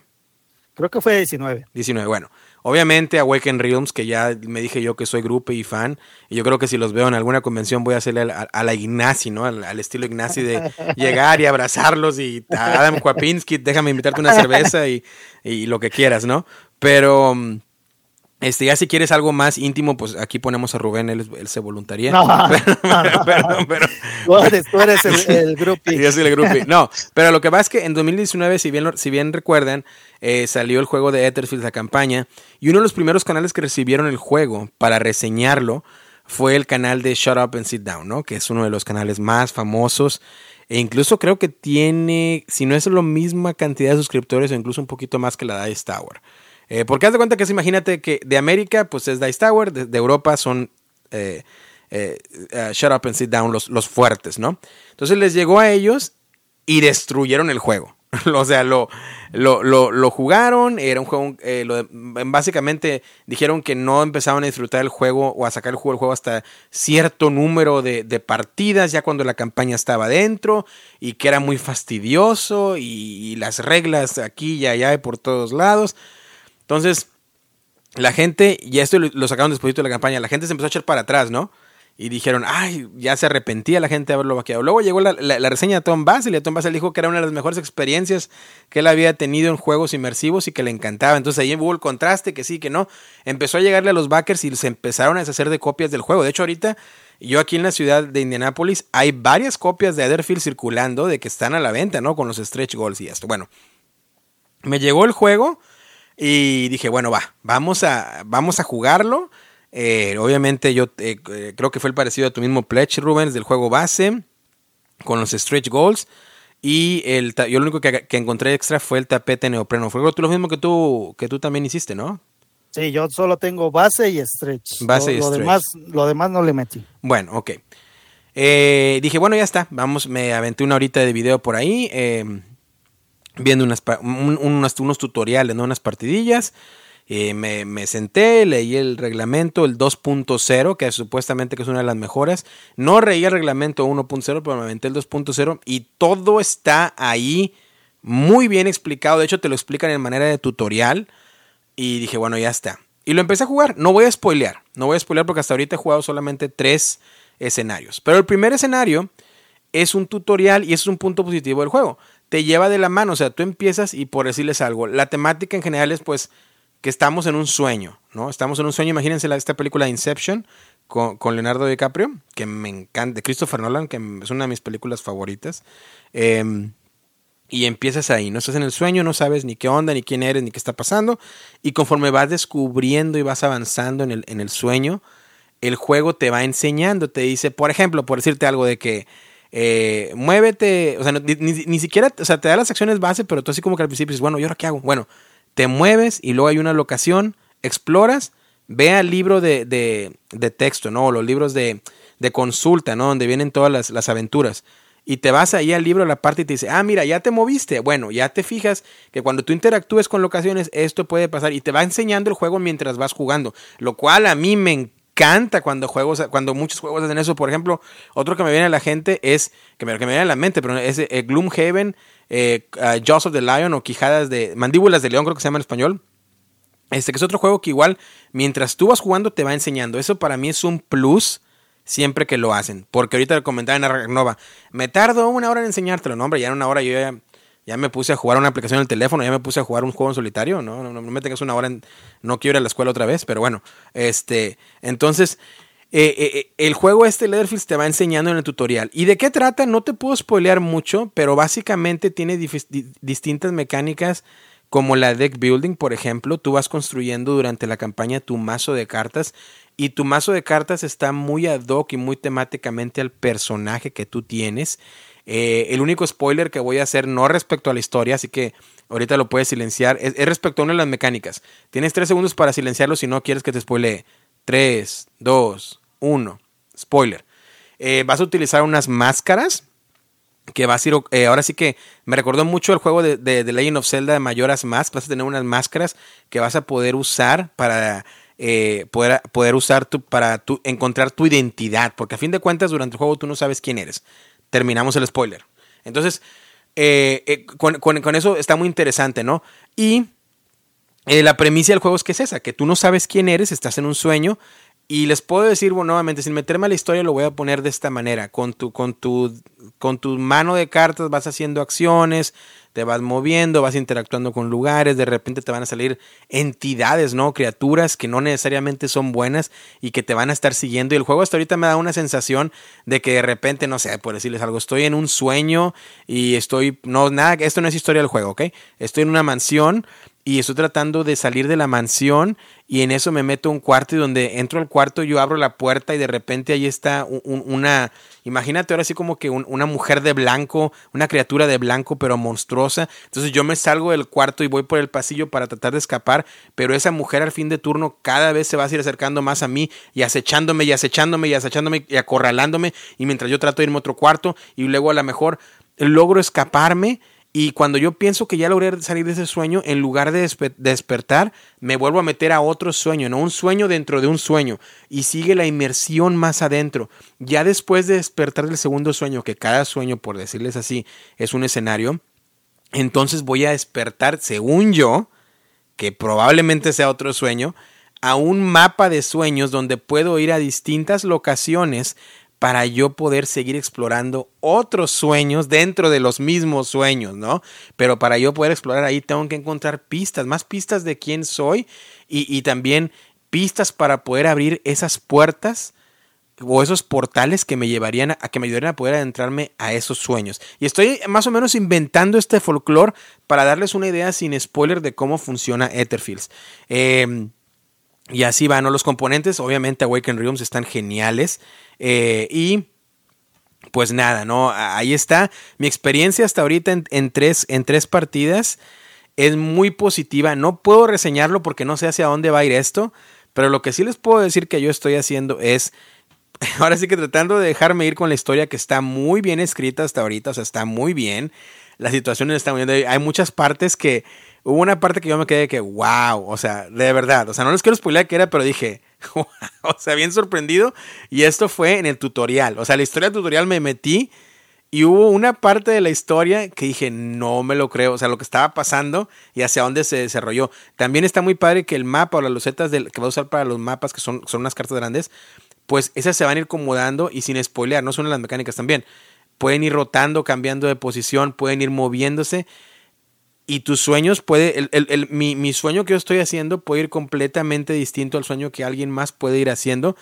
Y, y, y, y, es muy, muy inmersivo. Lo que yo estoy haciendo es jugar el juego y pongo de fondo un soundtrack o mi playlist que ya hice de Inception y perdón, del, del, juego, ya es Inception, del juego de Etherfields, por ejemplo, con soundtrack siempre se lo paso. Interestelar siempre va a estar ahí porque es uno de mis soundtracks favoritos, pero pongo el soundtrack de Interestelar, pongo el soundtrack de Inception, pongo el soundtrack de la película de Dunkirk, que, Dunkirk, que me gustó mucho, y la de Tenet también. Eh, casi todos esos son por Hans Zimmer, que es un compositor que me gusta bastante. Entonces, trato de agarrar ese tipo de películas que tienen música de tensión, tensión, tensión inmersiva, tensión, tensión, tensión inmersiva. Y de hecho, la parte cuando en la primer tutorial que, que de la historia que dije, wow, o sea, que me estaba metiendo así bien cañón, bien cañón en la historia. O sea, estaba hecho una de las partes más del clímax, ¿no? De la parte más emocionante de una de, las, tracks o de las canciones del, soundtrack de, Inception, ¿no? O sea, claro que yo me fui ahí bien clavado, o sea, me mejoró bastante la experiencia. Y luego cuando me estaba siguiendo como les dije en esta historia que estoy inventando para no spoiler dentro de la mansión, que me está siguiendo este espectro y que yo trato de correr y me sigue, me sigue, me sigue, me sigue, casi me atrapa. Y hay ese momento de tensión, en ese momento estaba una canción de, del soundtrack de Tenet, que también si han visto la película, pues juega mucho con los espacios temporales y, el presente, pasado, y te conozco, no me conozco, ese tipo de cosas. Este, y, es, un, es una música de constante tensión. Y, y, coincidía con lo que estaba pasando en el juego, entonces mi inmersión fue bastante. Hasta ahorita en tres, en tres episodios o sea, puta, es, es un... O sea, no lo puedo reseñar nuevamente porque sería muy injusto de mi parte decirles ahorita juegazo, porque puede ser que vaya en picada y, no me guste la experiencia a fin de cuentas, y ya le dediqué tiempo. Pero, pero hasta ahorita tengo tres campañas y quería compartirles mis impresiones porque es muy difícil para mí, créanme, porque yo cuando estoy jugando aquí en la mesa, eh, yo luego, luego a Instagram y les comparto y esto y el otro. Y para mí eso transmite como si ustedes estuvieran jugando aquí conmigo. Y con este no puedo, no puedo porque pues no les voy a tomar fotos ahí donde está el mapa y donde está esto y el otro porque los voy a spoilear. Y ahorita les tengo que inventar todo este folclore para no spoilearlos. Pero si me dijeras, bueno, no lo reseñes, pero ¿qué opinas? Bueno, ya me voy más por el lado de, por ejemplo, de Tom Basel y más lejos de lo que fue eh, Shut Up and Sit Down porque nada que ver, o sea, no lo, no lo he sentido que me esté arrastrando hasta ahorita. Siento que yo quiero volver y quiero seguir con la historia. Pero, nuevamente, el disclaimer es de que las reglas están mejoradas, tienen una 2.0 y algunas cartas están mejoradas también, supuestamente yo sin jugar la versión anterior, para que esté más digerible y más disfrutable. Y otro de los aspectos que me gusta, que no lo he probado nuevamente porque lo he jugado en solitario, es de que supuestamente en cualquier momento de la campaña, por ejemplo, si estamos nosotros tres, ustedes dicen, ¿sabes qué? Quiero jugar y yo ya voy adentrado. Yo lo único que tengo que hacerles es platicar lo que ha pasado, así como que en el capítulo anterior, y les platico más o menos qué onda que está pasando, y ustedes agarran a sus personajes y órale, vamos, están ahí en el sueño conmigo. Entonces eso se me hace muy, muy, muy padre, muy positivo. No lo he calado o no lo he probado para ver qué tan bien funciona o qué tan mal funciona, pero, pero bueno, ya y ojalá lo, lo, logre hacer para también nuevamente terminar la campaña y, compartirles. Creo que ese es uno de los, así los pongo, creo que es uno de los juegos que sí realmente quiero terminar la campaña. Por ejemplo, nunca terminé la campaña del Tainted Grail y digo, si regreso no me acuerdo, tengo que volver a empezar y esto y lo otro. This War of Mine también a veces no termino ni el juego completo porque es muy largo y ya no regreso. Eh, el Señor de los Anillos, eh, Viajes por la Tierra Media, no la he terminado. Imperial Assault, ahora en modo cooperativo, no la he terminado. Y, eso que me encanta Star Wars, pero también, o sea, está bien si no la termino. Pero esta es la primera vez que me ocurre que una campaña que digo, la quiero terminar. O hasta que llegue al punto que ojalá y no y se vaya en picada esto. Y ya les diré entonces en un episodio, ¿saben qué? Puntos buenos, puntos malos y esto y lo otro. Pero eh, hasta ahí está, ¿no? Nomás mis impresiones de, de, de Letterfields. ¿Qué opinan? Eh, yo sé que es un juego que yo creo que la mayoría de nosotros, de todos los jugones, por lo menos lo hemos escuchado mencionar, ¿no? Sí, a, mí me, gustó mucho la campaña, me llamó mucho la atención este, esta, la temática de todas las pesadillas y todo este rollo. y, como dices, me parece que, que ambientándolo debe ser una experiencia increíble. O sea, ya me imagino, por ejemplo, noche de Halloween, apartando varias horas del día con tus amigos, poniendo, como dice el soundtrack, tus luces acorde, ¿no? Y jugando la, la, campaña me parece algo espectacular. Sí. Ahora, eh, esto que dices de que puede entrar y salir una persona, me parece también buenísimo porque es muchas veces lo que te detiene para hacer una campaña, ¿no? Sí, ¿no? Sí, El que dices, el grupo, si no se compromete, pues no me va a dejar avanzar. Acá te, te, te, te da esa opción de poder entrar, quitar y, puedes seguir si es que el grupo no se, no se, no pudo comprometerse para terminarla. Y bueno, las miniaturas, hoy, que, veo que, que platicas todo eso, me arrepiento de no tener las miniaturas porque seguramente con las miniaturas eh, esto se debe vivir todavía mejor. Entonces, vamos a tener que conseguirlas también, mi estimado. Mira, mira, lo que pasa es que las miniaturas no sé, o sea, vaya, con lo que te va a llegar a ti vas a tener las miniaturas de los personajes principales, ¿sí? En el juego vas a tener las miniaturas del personaje principal y te vienen en dos versiones, lo cual se me hizo muy padre.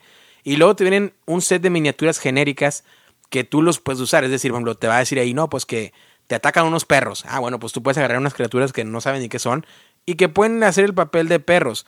Pero realmente siento que esa, esa expansión de miniaturas de que se llaman las criaturas de Etherfields yo también estoy igual que tú, o sea, digo, ya, con esas tres que jugué, digo, hijo, eso medio me arrepiento. Pero en parte no creo que sean tan necesarias. Es más, ahora sí que si, si, si amas el juego. Pero volvemos a lo mismo. Yo también no sé si lo voy a amar al final, porque hasta ahorita en tres, claro, o sea, es como si te digo, estoy viendo una serie y hasta los primeros tres capítulos buenísimos.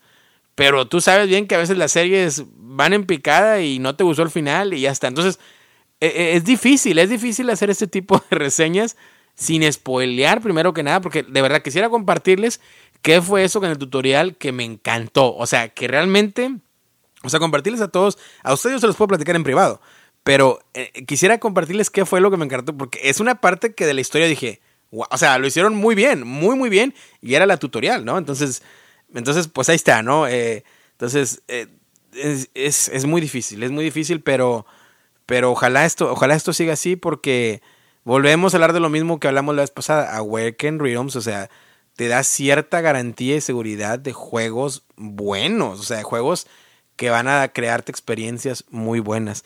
Narciso, ¿tú qué has escuchado de Letterfields? Este, me imagino que, digo, este juego de la campaña está del 19 y todo esto. Eh, ¿Qué onda? ¿Cómo ves?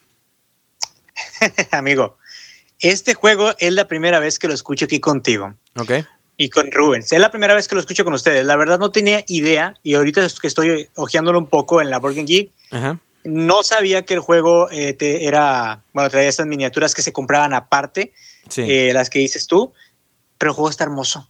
O sea, la temática en sí de, de los sueños y, de ir este, pues navegando, ¿verdad? Eso que dices tú de que, de que puedes entrar un sueño sobre otro sueño, está, o sea, me, a mí me parece muy interesante. Eh, y que puedas continuar sin a la campaña sin si, alguien tiene que ausentar o no puede ir a, esa jugada también.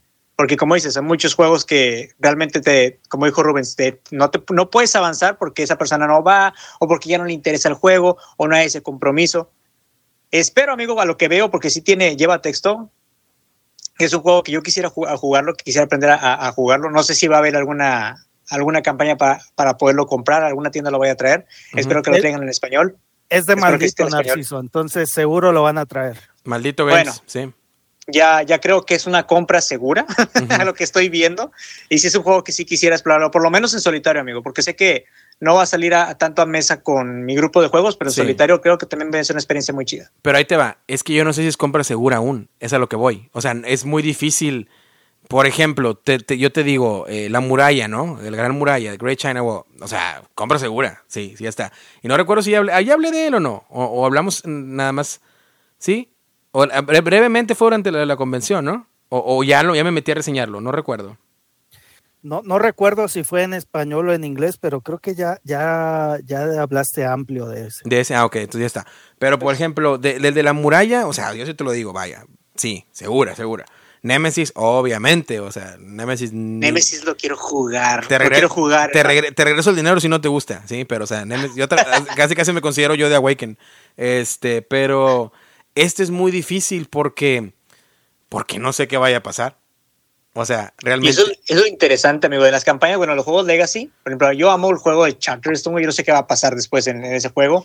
No he jugado Globehaven, no he jugado otros juegos porque no hay ese compromiso quiero jugar también el juego de Betrayal de House Legacy, eh, quiero jugar más cosas de este estilo en campaña, pero lo que estoy viendo, amigo, con las puras imágenes tengo. con las puras imágenes tengo. Mira, y eso que, hablas, y eso que hablas de los Legacy ahorita, ahorita vamos a hablar del tema principal, que de hecho ya vamos, ahorita y en un momentito vamos a ir después de, la reseña del, del, Ruins para allá, porque ya no, ya me, me, tardé más de lo que dije, así que voy a dejar unos juegos pendientes para, para el próximo episodio. Este, pero pero pues ahí está, ¿no? Este, esta ya se hizo así como que una media, media reseña del, del, Letterfields. Lo que sí te puedo decir es que yo no vi ninguna de las fallas nuevamente hasta ahorita de lo que mencionaban en algunos podcasts en algunos canales y en algunas reseñas que era lo que tenía la versión 1.0. Entonces yo no sé si no es que ellos estuvieran equivocados, porque a lo mejor fue cierto, porque de hecho cuando tú recibes esta, ahora que tuvimos la suerte entre comillas, que yo no, no decidí pagar el envío caro, por así decirlo. Y si no pagabas el envío caro, pues te resultó que lo recibías un año y medio después que los demás. Pero la ventaja fue que en ese año y medio, y Awaken Realms lo dijo, escucharon a los jugadores, escucharon el feedback o, o las críticas y decidieron hacer este nuevo reglamento y reemplazar unas cartas para que funcionara mejor. Eso es eh, eh, de, acuerdo con ellos. Entonces, pues a lo mejor fue suerte, ¿no? Ahora sí que nos tocó eso de que no recibirlo primero para poder entonces disfrutarlo ya un poco mejor. Quién sabe si yo lo hubiera recibido hace dos años o un año y medio y lo hubiera jugado, a lo mejor no, no, no, no hubiera hablado bien de él como lo estoy haciendo ahorita. Pero vuelvo a repetir, con mucha cautela, porque apenas van tres episodios y ya está. Pues mira, yo lo voy a recibir más o menos como en entre cuatro y seis meses más porque lo pedí en español. Ok. Me, preocupa un poquito el tema de la traducción. No he visto el de Tainted Grail, pero, es lo único que me preocupa un poquito porque pues es lo, escribieron en polaco y de ahí lo, lo traducen a inglés. y de inglés a español, ¿no? Entonces espero que, que sea un buen trabajo de traducción. Y antes de que, de que envíen esa última, esa última este, esa última tanda van a abrir otra vez el pledge, entonces si te interesa, amigo, pues todavía puedes pedir creo que casi todo lo que lo que lo que había en la campaña. Ah, pues te voy, me, me, mandas un WhatsAppazo cuando cuando ya vaya a ser para luego luego. Seguro, seguro. Igual, igual. Oye, y, te, acabo de decir que no necesitas las criaturas, pero me avisas como quiera por si. Amigo, necesitamos tener todo. Sí, Maldito FOMO. Oye, este. ¿Saben qué? Pues me la, voy a aventar porque, rapidito, nada más, para no dejar más juegos al, pendiente. Y es un juego bien rapidito, ya hablé de él. Nightmare Productions de Rainer Nitzia. Eh, compra de Game compra sorpresiva, compra que no sabía nada. Y sigue rompiendo mesa, aunque Rubens diga lo contrario. de qué se trata Nightmare Productions, ya lo comentaron en el episodio de Gencon, eh, es cada jugador empezamos con 12 millones de dólares, empezamos con tres películas, tenemos nuestra casa productora y vamos a ir recorriendo Estados Unidos, por así decirlo, y vamos a ir haciendo un casque contratando al hombre lobo, que, eh, pagando para poder tener el, cuchillo, el machete o la sierra eléctrica, vamos a, vamos a contratar locaciones, vamos a contratar un director, vamos a contratar para tener un buen soundtrack y al final vamos a hacer nuestra película en ese, en ese script, ¿no? O en esa tira donde pueden ir esas losetitas que ya les mencioné cuáles son y, y por cada vez que terminas una película, haces un score de puntos y ahí te la llevas. Al final de cada ronda, el primero que termine cierto tipo de películas, pues recibe un Oscar, ¿no? Por, terminar esa película, que son puntos extras. Eh, de, la, de la ronda 2 a la ronda 4. Eh, la película más puntuada pues es el éxito en taquilla y se lleva otro Oscar cada ronda y eh, al final las películas van, las tiras de las películas van determinadas de color, diferentes colores verde rojo y no recuerdo azul al final del juego la puntuación más alta en verde se lleva un Oscar. Puntuación más alta en roja se lleva un Oscar. Puntuación más alta en azul se lleva un Oscar. La película menos puntuada, la más fea, la que menos puntuó, ahora sí que la más eh, barata, ¿no? Esa se lleva el Oscar a la peor película, son más puntos. Y la mejor película, pero la película que tenga el mejor casting, es decir, entre, entre las criaturas principales y los que hayan estado en cameo, ahora sí que hayan salido ahora sí al estilo, ¿cómo se llamaba este? Ah, no, olvídalo, perdón, me, van a, me van a crucificar, no voy a decir quién, este, pero los que hagan un cameo por ahí, este, pues también te dan puntos y el que tenga el mejor casting, pues se lleva el Oscar al mejor casting y el que tenga más puntos gana. Así de sencillo. Las mecánicas interesantes que nuevamente es un juego de Reiner Nietzsche. Nosotros empezamos, estamos jugando Narciso, Rubens y yo, 12 millones cada quien. Empezamos la subasta por locación, llegamos a una locación donde está el hombre lobo, por así decirlo. Yo, yo digo, ¿sabes qué? Yo doy un millón. Luego Nelson, dos millones. Y Rubens, tres, cuatro, cinco, así nos vamos, y el que gane, vamos a suponer que yo gano con 8 millones. Yo agarro la losetita, la acomodo, lo contrato al hombre lobo, ¿no? Lo pongo en, mi película que yo quiera de mis opciones que tengo ahí en, mi tablero. Y esos 8 millones que yo pagué los reparto entre Narciso y Rubens, 4 y 4. Y ya está. Ya no, o sea, no va a entrar más dinero al juego más que los, con lo que empezamos. Obviamente el dinero se, se queda en secreto, ¿no? Cada quien. Y ahora sigue, vamos a la siguiente locación. Y otra vez, si yo soy el primer jugador de la ronda, van, a ser como unas ocho locaciones. Yo empiezo la subasta, pero a lo mejor ya tengo mucho menos dinero. Y así nos vamos, ¿no? Eh, tratando de descifrar el dinero. Y al final del juego, el que tenga más puntos y el que tenga más dinero, porque el, dinero al final con esos puntos, pues va a ganar el juego. Lo interesante también es que ciertas locaciones que son las convenciones, y cuando tú llegas a las convenciones, pues si tú eres el que tiene más criaturas y cameos, pues tú vas a ser el primero en escoger la loseta que está ahí y así sucesivamente todos, eh, independientemente de llegar a convenciones, vamos a obtener una loseta. Este juego, como les digo, ya lo había platicado durante el GameCon, lo vuelvo a platicar porque lo saco a mesa, la gente me lo pide, me lo grita, Derek, tráete el Narmer Productions, por favor. Y yo, y yo espérame, espérame, espérame, lo piden, me lo piden y yo complazco, digo, aquí está, vamos a desplegarlo en mesa. y, especialmente en estos meses así como que de horror y todo esto. Oye, el juego para mí, te lo voy a decir ahorita así rapidito porque ya, ya lo reseñé básicamente con esto que estoy diciendo y eh, con lo que hablé en el GameCon. Para mí, ya después de haberlo jugado seis veces, 5 de 5. 5 de 5. No le veo ni una falla al juego. 100% recomendable. Sale al público septiembre 30 en la, el publicista Trick and Treat Games. Eh, que ahora sí que es como, eh, como se, traducíamos en español, dulce o trato, ¿no? Trick and Treat games.com, chequen la publicista, empiezan a enviar las preórdenes a partir de, septiembre 30. Si te gustan los juegos de Reiner Nietzsche, si te gustan los juegos de subasta y te gusta como a mí la temática del horror, juegazo, juegazo 5 de 5. Y creo que Rubén se está dejando influenciar porque yo me di cuenta de una cosa. Lo jugué con muchos grupos de juego, lo he jugado con distintos grupos, con jugones, no jugones. Y al que menos le gustó fue a nuestro amigo Robert durante la convención, que había otras situaciones que a él lo ponían de mal humor. Y Rubén sabe que estoy hablando de lo que estoy hablando. Pero bueno, este... Y creo que Rubén se dejó influenciar un poco por ese lado. Pero el juego lo saco y rompe mesa, rompe mesa y a la gente le encanta, a la gente le gusta, a la gente lo pide, la gente lo demanda. Y como no hay copias todavía, yo tuve la fortuna de encontrarlo en GameCon. O sea, yo me di cuenta de haberlo jugado ya varias veces que es un 5 de 5. ¿Qué no me gusta del juego? Que está bien, no te, ahí te lo voy a decir no, porque no funcionaría. No me gusta eh, jugar, jugarlo a dos, porque pues es muy flojo, no, no, se, no se ve tanto la, la cuestión, el jugo, ¿no? De, la pelea, de la subasta, sí. Y que obviamente no tuve un modo solitario porque lo quiero jugar más. Entonces necesito tener mínimo tres. Creo que lo llegué a jugar hasta de cinco y fue una fiesta. Es más, mira, si te lo pongo, Rubens. Lo jugué con ocho personas y se hicieron equipos. O sea, querían jugar, se hacían equipos de que, ah, bueno, ¿sabes qué? Como nomás juega de cinco, pues eran varios de dos y los otros uno. Y era, era una, una pasada. O sea, o sea, creo que hasta hubo una parte donde un, un, jugador se tardaba bastante en hacer la película y ya cuando por fin hizo la película apagamos luces, pusimos el intro de 25 Century Fox, del clásico de Tarrantan, Tarrantan, Tarrantan. O sea, y, la raza estaba pasándosela genial. O sea, es cinco, o sea, es uno de los juegos de, verdad. O sea, te lo digo, no, no, no es por, por, por, entrar en debate, que yo sé que me vas a pelear en un momento. Calma tus ansias, quédate ahí en la esquina del ring por un momento. Pero es 5 de 5, sin lugar a dudas. De verdad, es uno de mis favoritos. Definitivamente va a estar en mi top 10 de juegos de todos los tiempos porque está, o sea, está buenísimo. Buenísimo. Olvídate del Ark Nova. Y no estoy siendo sarcástico. El Nightmare Productions. ¿Por qué? Espérame, ¿por qué? Porque ahí te va. Vas a tardar, ¿cuánto vas a tardar en sacar el Ark Nova? El Ark Nova lo sacas con tu familia y te vas a tardar una, hora en, platicarlo para poder aprenderlo. Ese te lo enseño en cinco minutos.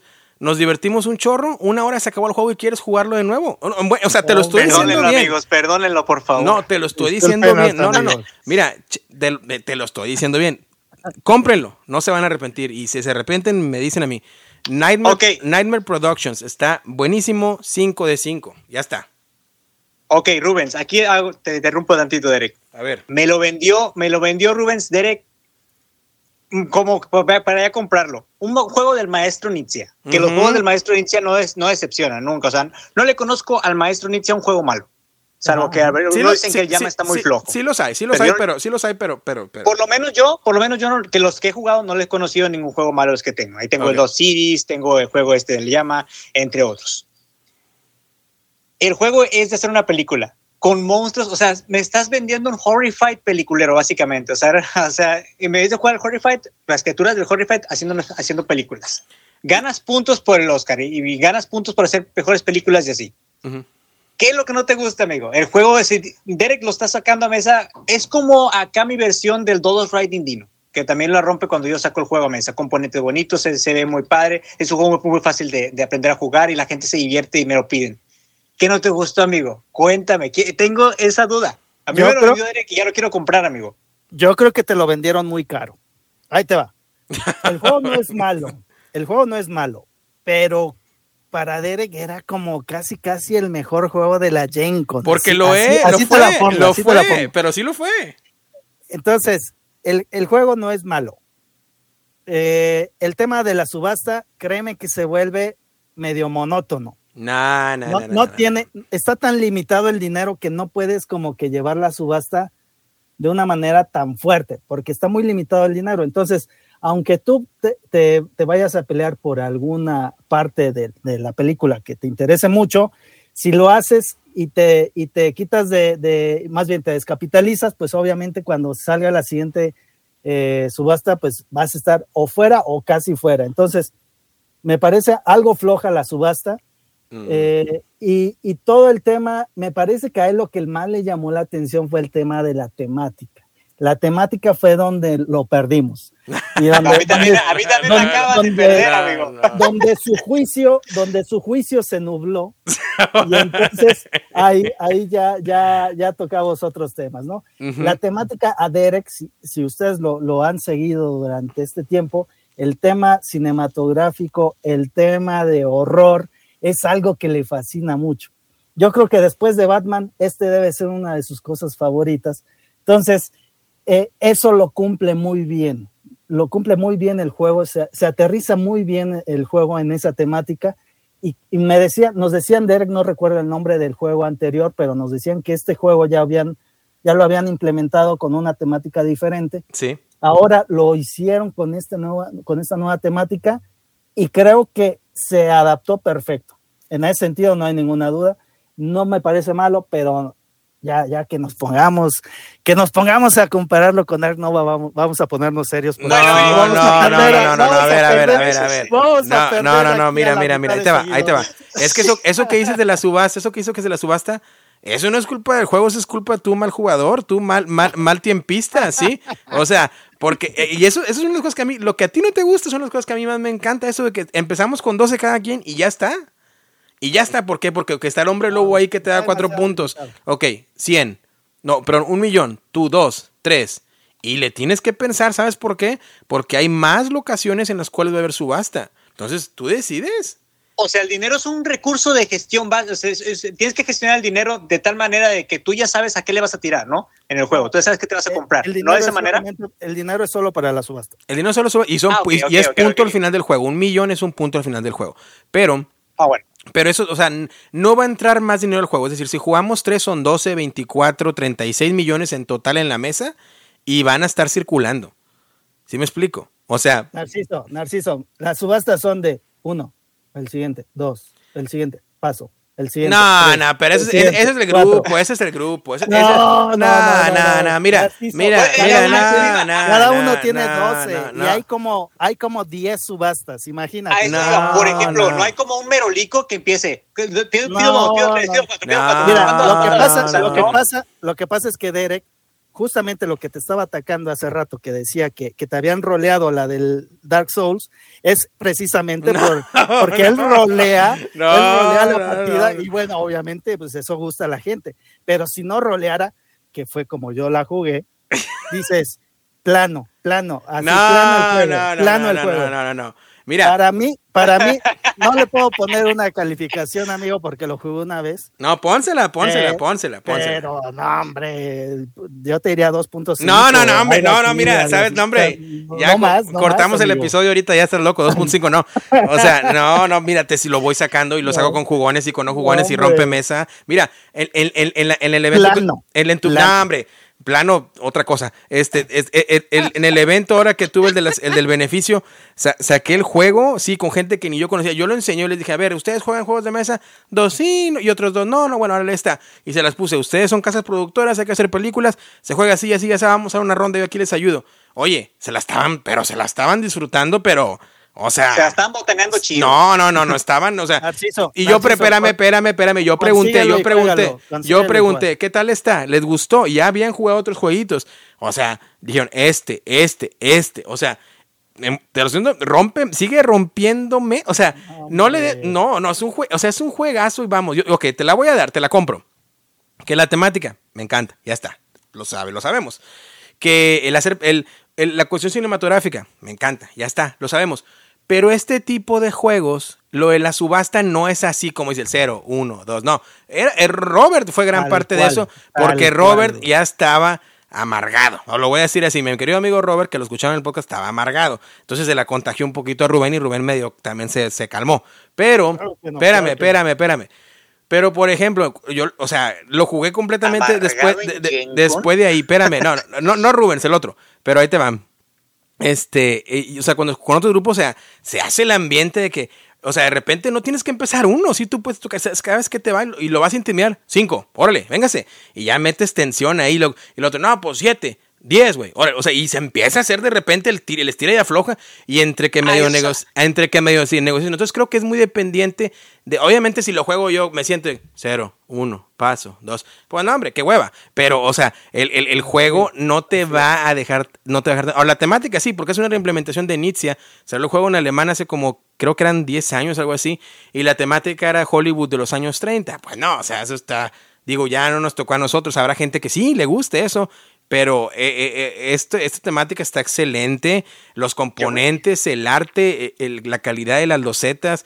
O sea, o sea, Rubens, tienes fiebre, Rubens, tienes fiebre. Pero, ah, como me lo está platicando Derek Rubens, es de que yo, yo me pondría tal cual como la persona que, o sea, obviamente en el juego subastando, pero viendo a mis amigos que me hagan una seña, que me hagan más sube, o sea, que, que por ejemplo yo, esta la ocasión, eh, vamos a empezar con uno, ¿quién da uno? ¿quién da dos? ¿quién da tres? Y que estén levantando la mano, yo, yo paso, yo, yo, o sea, que hagas el juego de esa manera, o sea, con el grupo de juego también varía bastante, obviamente. Si, si como dice Derek, te contagiaron. pero, pero ahorita vamos. ahorita lo vamos. decía Derek, si te la rolean. No, hombre, otra vez con eso, ¿no? Ahí va, ahí va, ahí va. Otra vez con eso. me lo vendió, lo, voy a tratar de conseguir. Este, Derek, depende del idioma, el juego. No, no, para nada. No, no, no, no es dependiente del idioma. depende, depende de la felicidad de la persona y lo grandioso y lo grandioso que es el juego. De eso depende. Pasemos al siguiente porque no. Sí, sí, a ver, a ver, Rubens, tú. tú no, no, no. le vuelvo a repetir a todos los que nos escuchan: 5 de 5. De verdad, de verdad. Perdónenlo. No, no, no, no, no. Rubén, Rubens tiene. Seguimos con el siguiente. Seguimos ¿Se, acuerdan que la vez pasada yo estaba todo mocoso y con fiebre? Yo creo así está más o menos Rubens ahorita y por eso no piensa bien. este, Seguimos con el siguiente. A ver, Rubens, ¿tú qué nos traes? Amigos, traigo yo Planet Unknown. Ya habíamos platicado un poquito. O Planeta Desconocido en español. Sí. Trae una calificación de 8.0, es del año 2022, es de 1 a 6 jugadores, 60 a 80 minutos el tiempo de duración de la partida, edades de 10 en adelante y el peso de 2.27. El diseñador es Ryan Lambert y Adam Remberg. El artista es Yoma y el publicista es Adams Apple Games.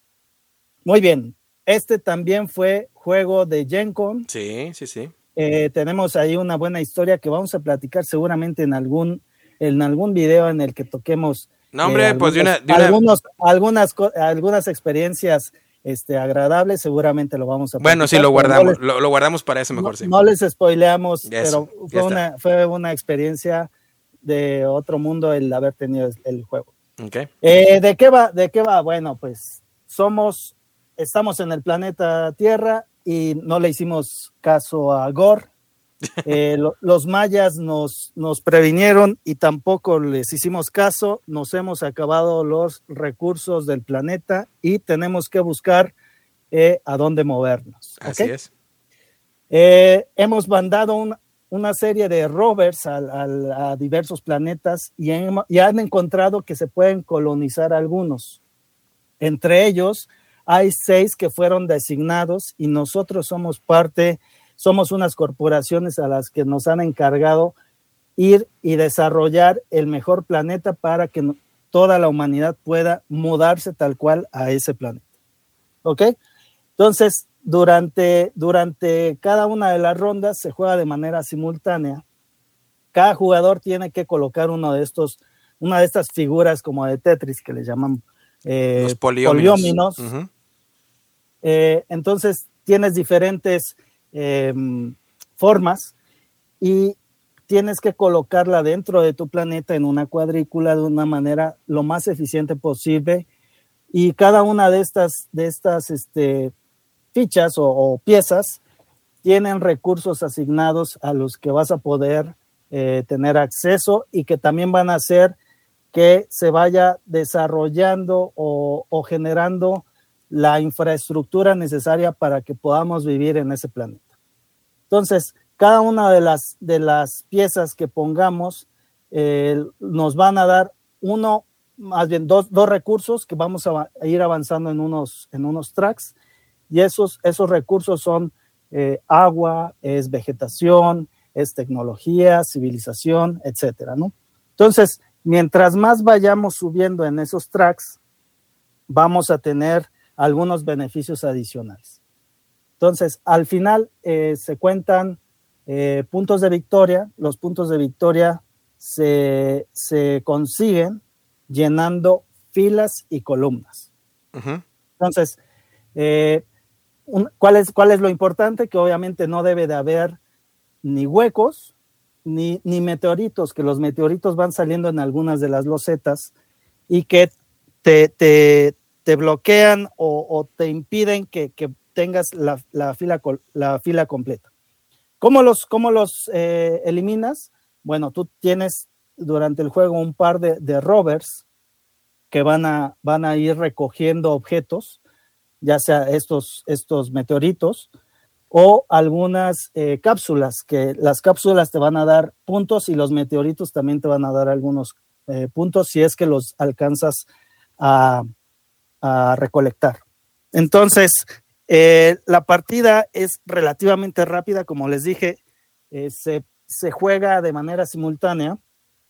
Entonces, a lo largo de, las, de las rondas, el que es primer jugador es el que elige dónde se pone dentro de este como, como rondel, que es donde están las piezas colocadas, elige cuál de las piezas va a poder tomar cada uno de los jugadores.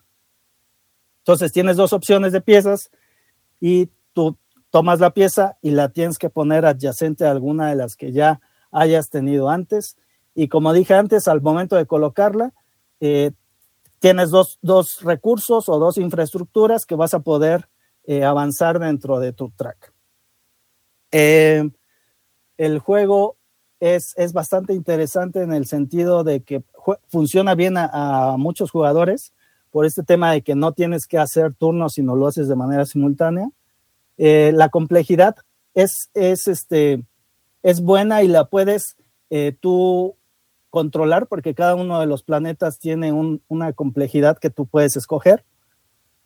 Y bueno, al, final eh, gana el que, el que llena el, más bien, se detona al final de la partida cuando ya no puede colocar a alguien una pieza o cuando llenó el, el, tablero, ¿no? Eh, ¿Tú ya lo jugaste, Derek? Sí, no, ya. No, no, no. Um, yo no voy a.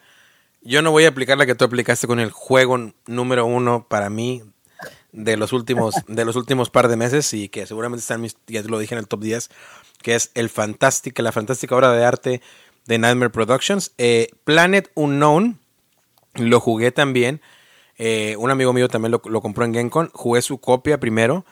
Y cuando lo. Yo, de hecho, mi copia la dejé cerrada porque, bueno, es un juego que no, no lo hay, no lo encuentras ahorita y está muy peleado y muy difícil. Jugamos Sobre todo la versión deluxe. La versión deluxe, sí. Que es la que trae este rondel que va girando y, está muy padre. No había visto algo así en algún otro juego.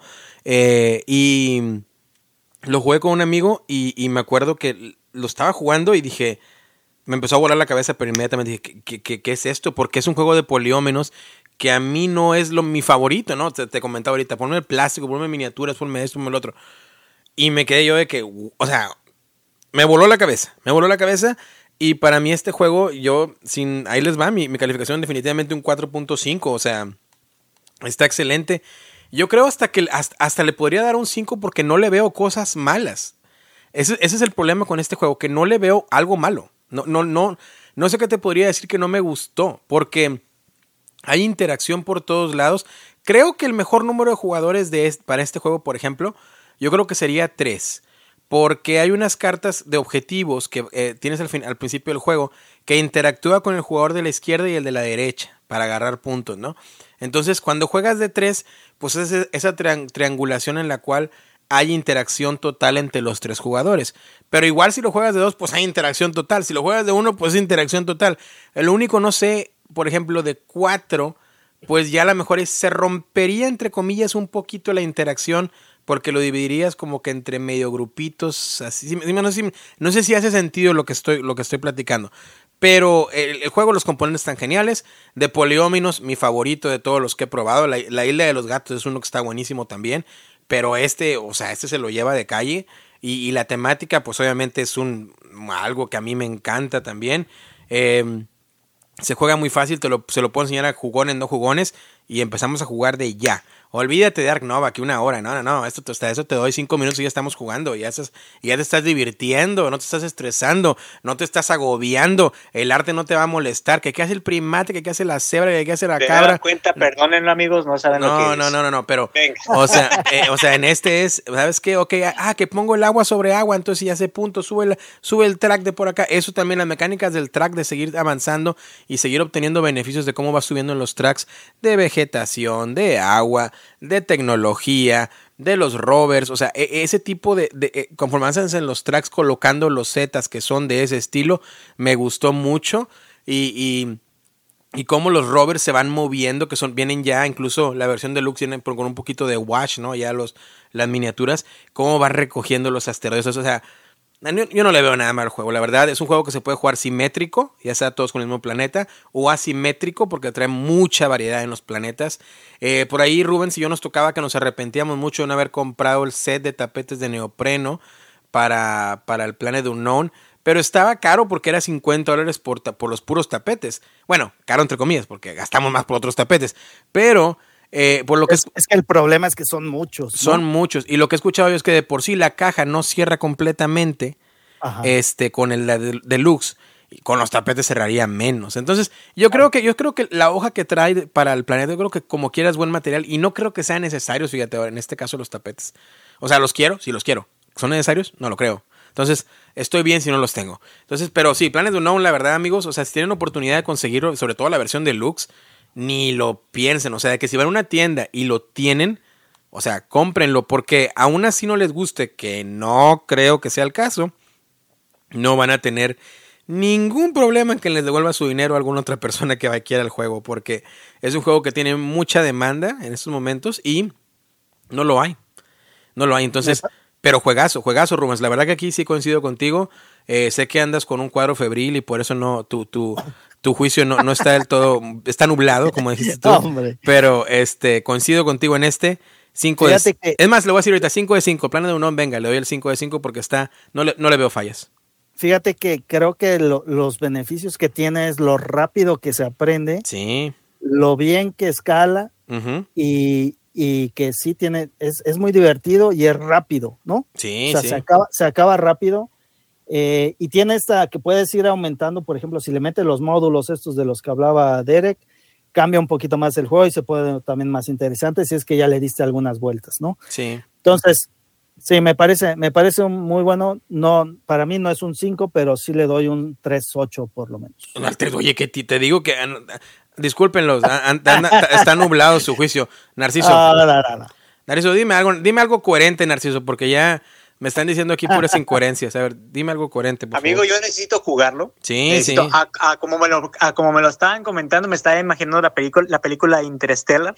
No, no, yo... yo en, cierta manera, pero yo necesito jugarlo, necesito verlo en mesa, necesito darle unas partidas. Ahorita que me, a mí me gustan mucho esos juegos, por ejemplo, yo soy muy fanático de Patchwork, que es uno de mis juegos de, de, por lo menos tengo el, el, la isla de los gatos que no lo he jugado, amigo, ahí lo tengo sin destroquelar siquiera, este, no he tenido la, oportunidad de jugarlo, pero me gustan mucho esos tipos de juegos que, que juegan con, la, con, las figuras, que hay que, que colocarlas de ciertas maneras, que hay que monarlas, y necesito verlo en mesa, necesito jugarlo en una partida. Eh, pues, ustedes lo tienen, por fortuna, a ver si lo puedo conseguir después, pero es algo, por lo menos ya llamaste mi atención, ya tengo el gusanillo de, querer jugar también ese juego. Cuando quieras, amigo, y, y, por ejemplo, algo, algo que sí he notado es que el utilizar, porque como les decía, tienes, tienes opciones de utilizar dos piezas cada vez que se le da vuelta al, rondel. Si tú puedes utilizar las piezas más grandes, vas a tener una ventaja porque, eh, pues, una de las, de las formas para terminar la partida es que, que llenes o que ya no pueda colocar alguien. Entonces, eso puede detonar fin de partida. Y si colocaste muchas piezas chicas, seguramente te vas a quedar con muchos huecos y no vas a puntuar eh, las, las filas o las columnas donde tengas esos huecos. Así es. Y no, y la verdad, mira, eh, yo creo que es la primera vez, la primera vez que, de hecho me atrevo a decirlo que en el más de los 110 episodios que llevo en inglés y ahorita ya los 25 episodios que llevamos en español, me atrevo a decir que es la primera vez que tengo la situación que a, dos juegos en el mismo episodio les doy 5 de 5. Así te lo digo. Creo que nunca había pasado. Y no créanme que no estoy siendo sarcástico. Es ni histórico. Ni estoy, ni estoy bromeando, ni nada. O sea, para mí, a mi juicio, y que es algo, siempre lo digo, ¿no? Que los lo no, no voy a decir que yo soy un, reseñador, pero las reseñas son muy subjetivas, ¿no? Siempre a veces, llámese quien sea, ¿no? Tom Basel, quien sea, ¿no? O sea, nadie tiene eh, la última decisión, ni, ni nadie... Eh, creo yo que cuando vemos reseñas es más para lo que ofrece el juego, más que eh, si a alguien le gustó o no le gustó, porque es, es muy subjetivo. Pero créanme que, que, que, si les gustan mismo los estilos de juegos que a mí me gustan, de verdad se los digo, el Nightmare Productions, Rubén está nublado, es 5 de 5 y, y, el Planet Unknown también es un 5 de 5 porque está, está no, no, les veo falla, así se los pongo, no les veo falla. Pero ya está. Eh, se nos fue el, eh, eh, parte del episodio, muy gran parte, no ya hablando de juegos, no le dimos la segunda ronda de las reseñas, porque también queremos darle espacio al tema principal que traemos, así que pues sin más, brincamos a ello, vamos a ver de qué vamos a, seguir eh, eh, debatiendo y vámonos, vámonos a la siguiente sección ya.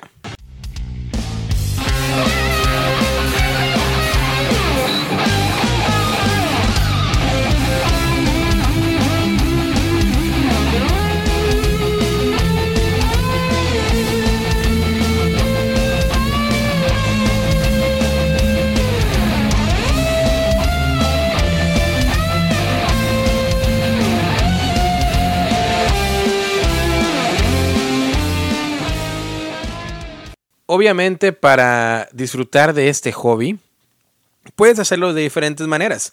Eh, y no es comercial para las mesas de juegos de mesa. Me soné mucho comercial que te iba a decir. Y en, en tu tienda de acomodado de juegos puedes encontrar las, maneras para disfrutarlo. No, este, claro. No, es eso, pero sí. Pero sí, sí. pero sí, ve acomodado.com para que vean las mesas. No, sí, bueno, sí, pero vamos ahora sí al tema.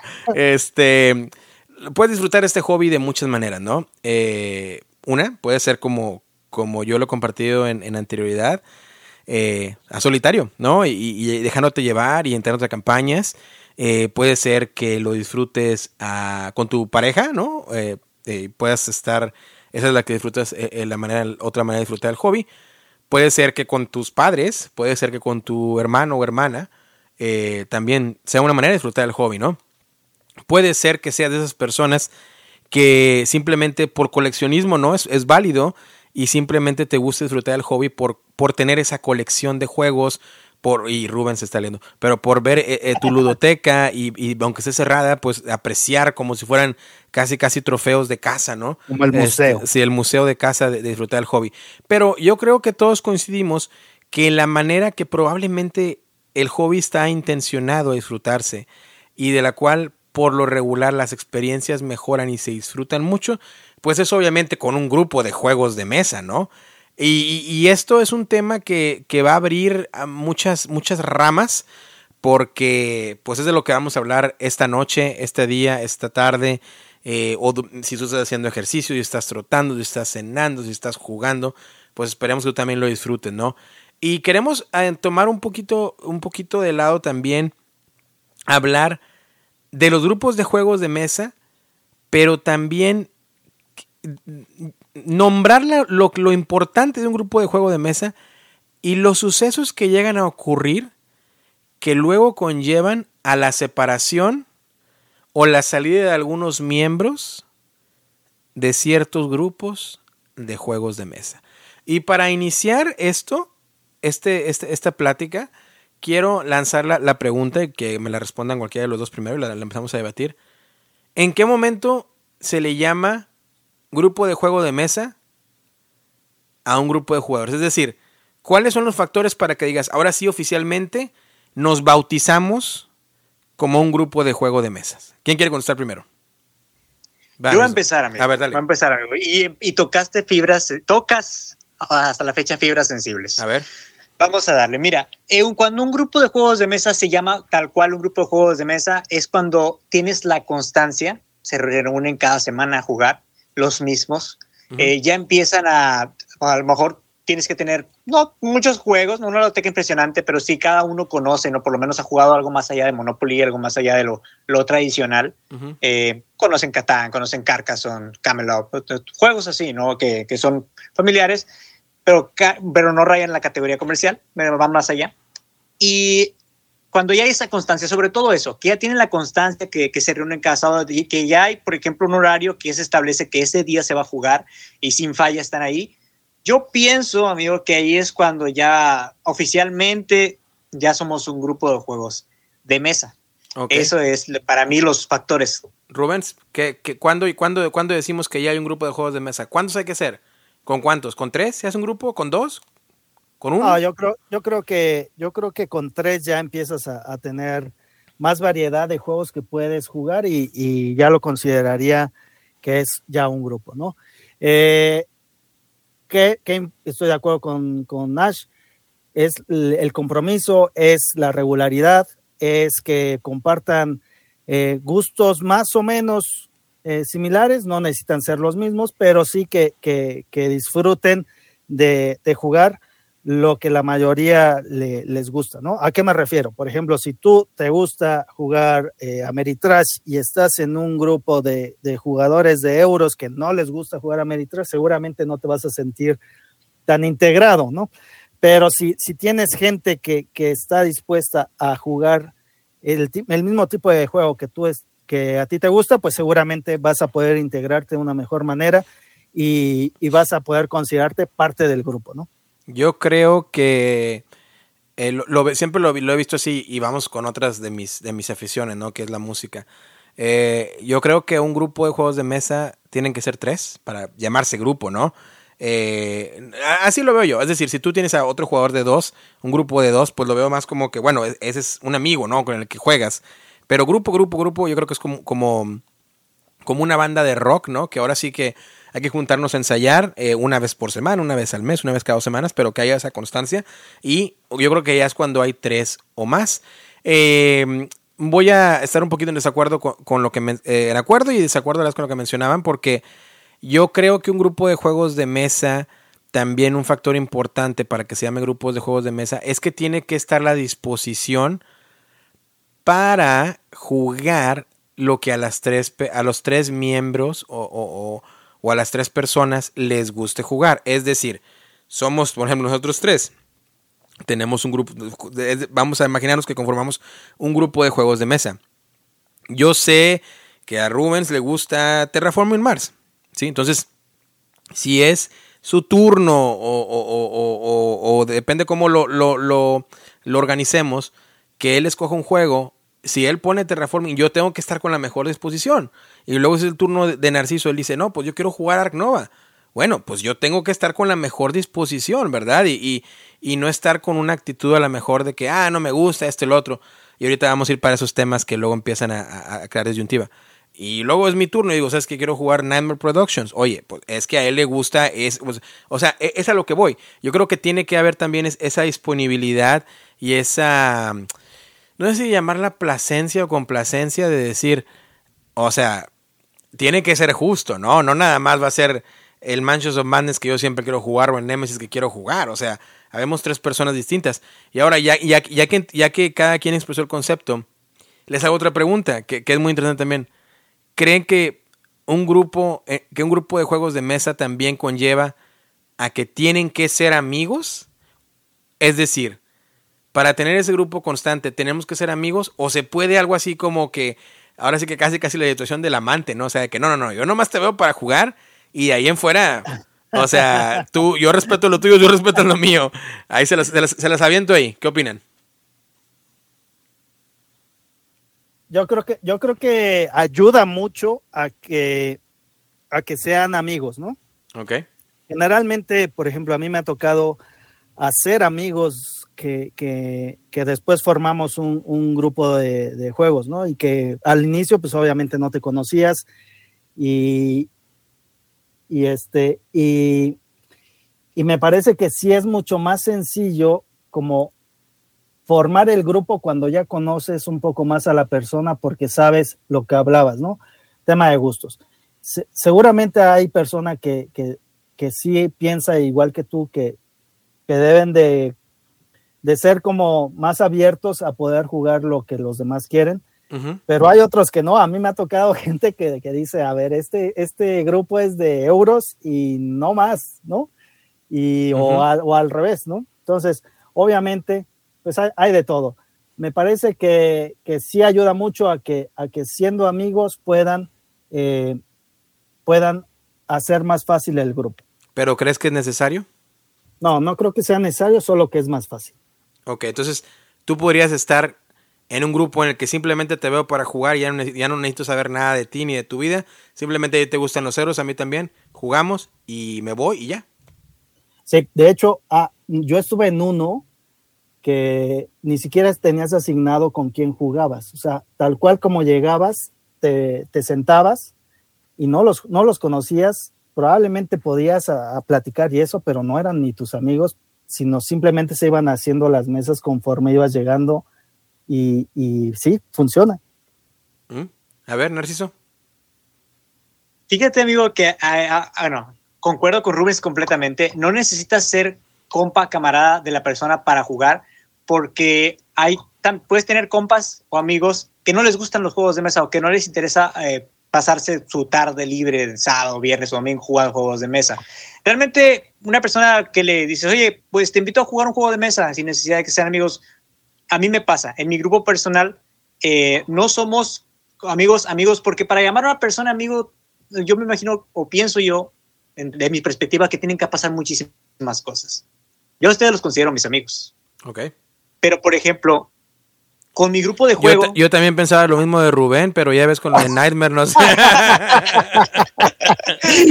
oh, ya ocurrió un divorcio. no, decía Narciso.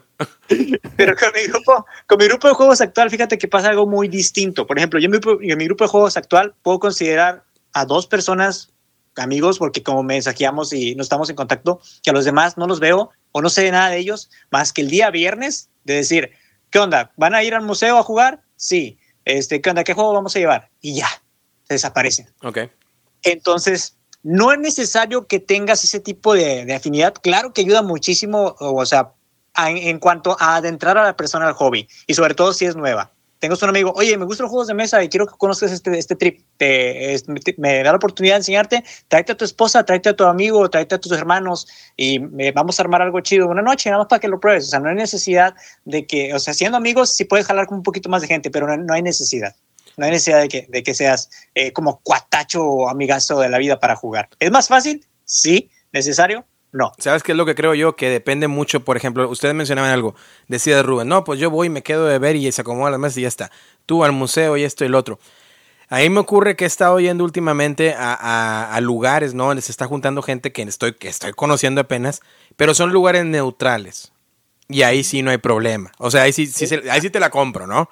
Pero, por ejemplo, en el caso yo con mi grupo semanal, que tengo la fortuna, este, es de que los tres tenemos la, la, fortuna de que los tres tenemos un cuarto de juegos y tenemos las mesas, entonces tenemos también ludotecas amplias, entonces yo tengo juegos y ellos tienen juegos que quieren probar y, la otra persona también tiene juegos, entonces nos vamos rotando de que, ah, bueno, ¿sabes qué?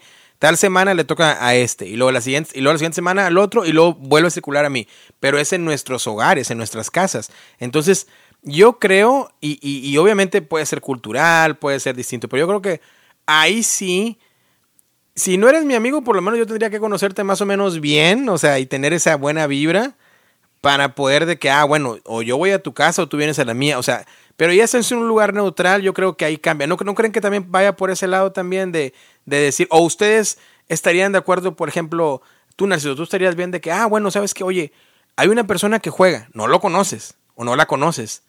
Eh, estarías, estarías bien decir, ah, bueno, sobres vente a la casa a jugar aquí en mi cuarto, o sea, realmente. Realmente.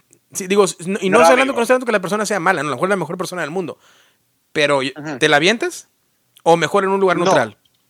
En un lugar local sería más conocer, como dices tú, tenía que conocer a la persona, este, si, si, también depende mucho. Es que aquí se mezcla mucho, amigo, y esto sin entrar en polémica, la seguridad tuya. Porque puedes que no conozcas a la persona, puede que sí, puede que tenga buenas intenciones, puede que no. Me ha pasado. Y, por eso se los cuento. Y también la seguridad de la otra persona. Porque pues, te pones el lugar de la otra persona que te invite a una casa en que no conoces. Ah, um, y, a mí ya me pasó, y ahorita voy a platicar. A mí ya me pasó una vez aquí.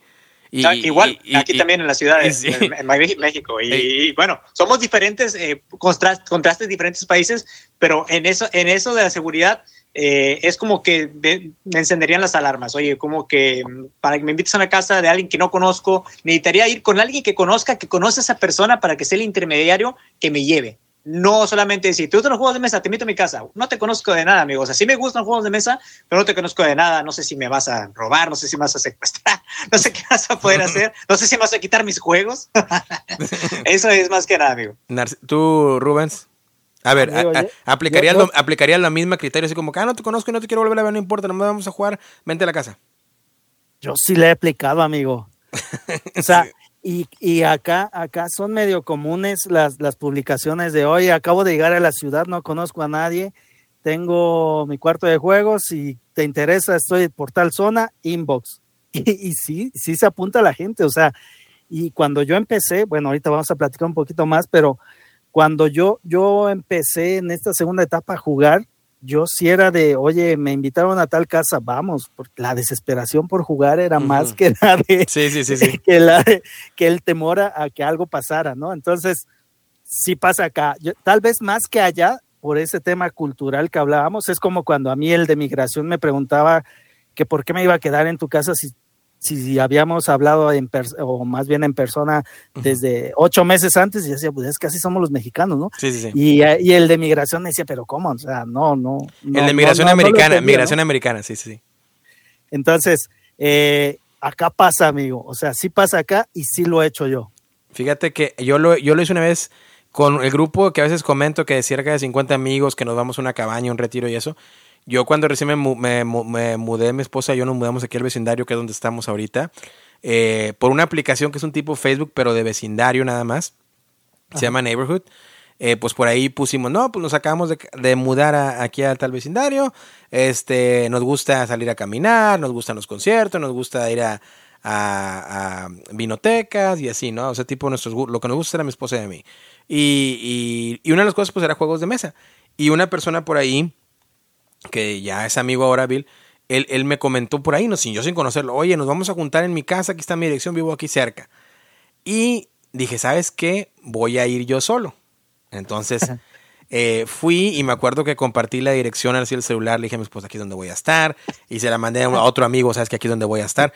Y, y, y, se va a escuchar mal, pero digo, aquí es una, pues una zona de pues, puro, puro americano. Tú lo viste, ¿no? Bueno, puro, puro americano y, hay mucha cuestión de a veces de racismo y este, y este tipo de cosas, ¿no? Entonces, me acuerdo que llegué a la casa y, la puerta estaba abierta, ¿sí? Y, le mando un mensaje a esta persona, digo, estoy aquí. Me dice, ah, sí, entra y baja al sótano. Estamos en el sótano.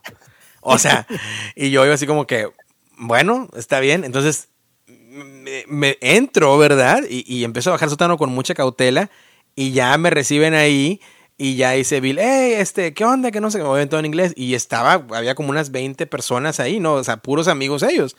Y él me dice, no, que mi amigo que viene de México y que esto y que el otro. Y, y pues ya, y jugué con ellos y los conocí. Pero, pero, sí, digo, pero, pero no decía mucha gente que realmente se atreva, como dices tú, de que, ah, sí, con alguien que no conozco, bueno, vente, ya está. Y, a ver qué pasa. Y, o, puede, puede haber casos también, me, imagino yo que hay historias que lamentablemente salieron completamente opuestas, ¿no? Seguramente. O sea, entonces ahí está. Ahora, muy bien. Ahora, con lo que platicábamos de las amistades, ¿no creen que también es un arma? Creo yo que es un arma de doble filos porque ustedes creen que un grupo de, es decir, tenemos una amistad de tres y conformamos el grupo de juegos de mesa. ¿No creen que por medio de los juegos de mesa puede haber un riesgo que se rompa la amistad también? Cuando se toma demasiado, con mucha seriedad y, mucho apego, Narciso. Efectivamente, amigo, y me tocó. me tocó e, eso en los juegos de mesa, romper una amistad. A ver, échale. Allá voy. Eh, cuando yo conformé el grupo, el antiguo grupo de la ciudad, ya se llamaba Punto Geek el grupo, eh, empezó, la onda, como no conocía nada, empezó la onda de que una persona traía Catán y quería jugar Catán. Y. ¿Se llamaba, ¿se llamaba, se llamaba, ¿se llamaba Rubens esa persona? No, no, no, no, no, claro que no. Ah, yo pensé.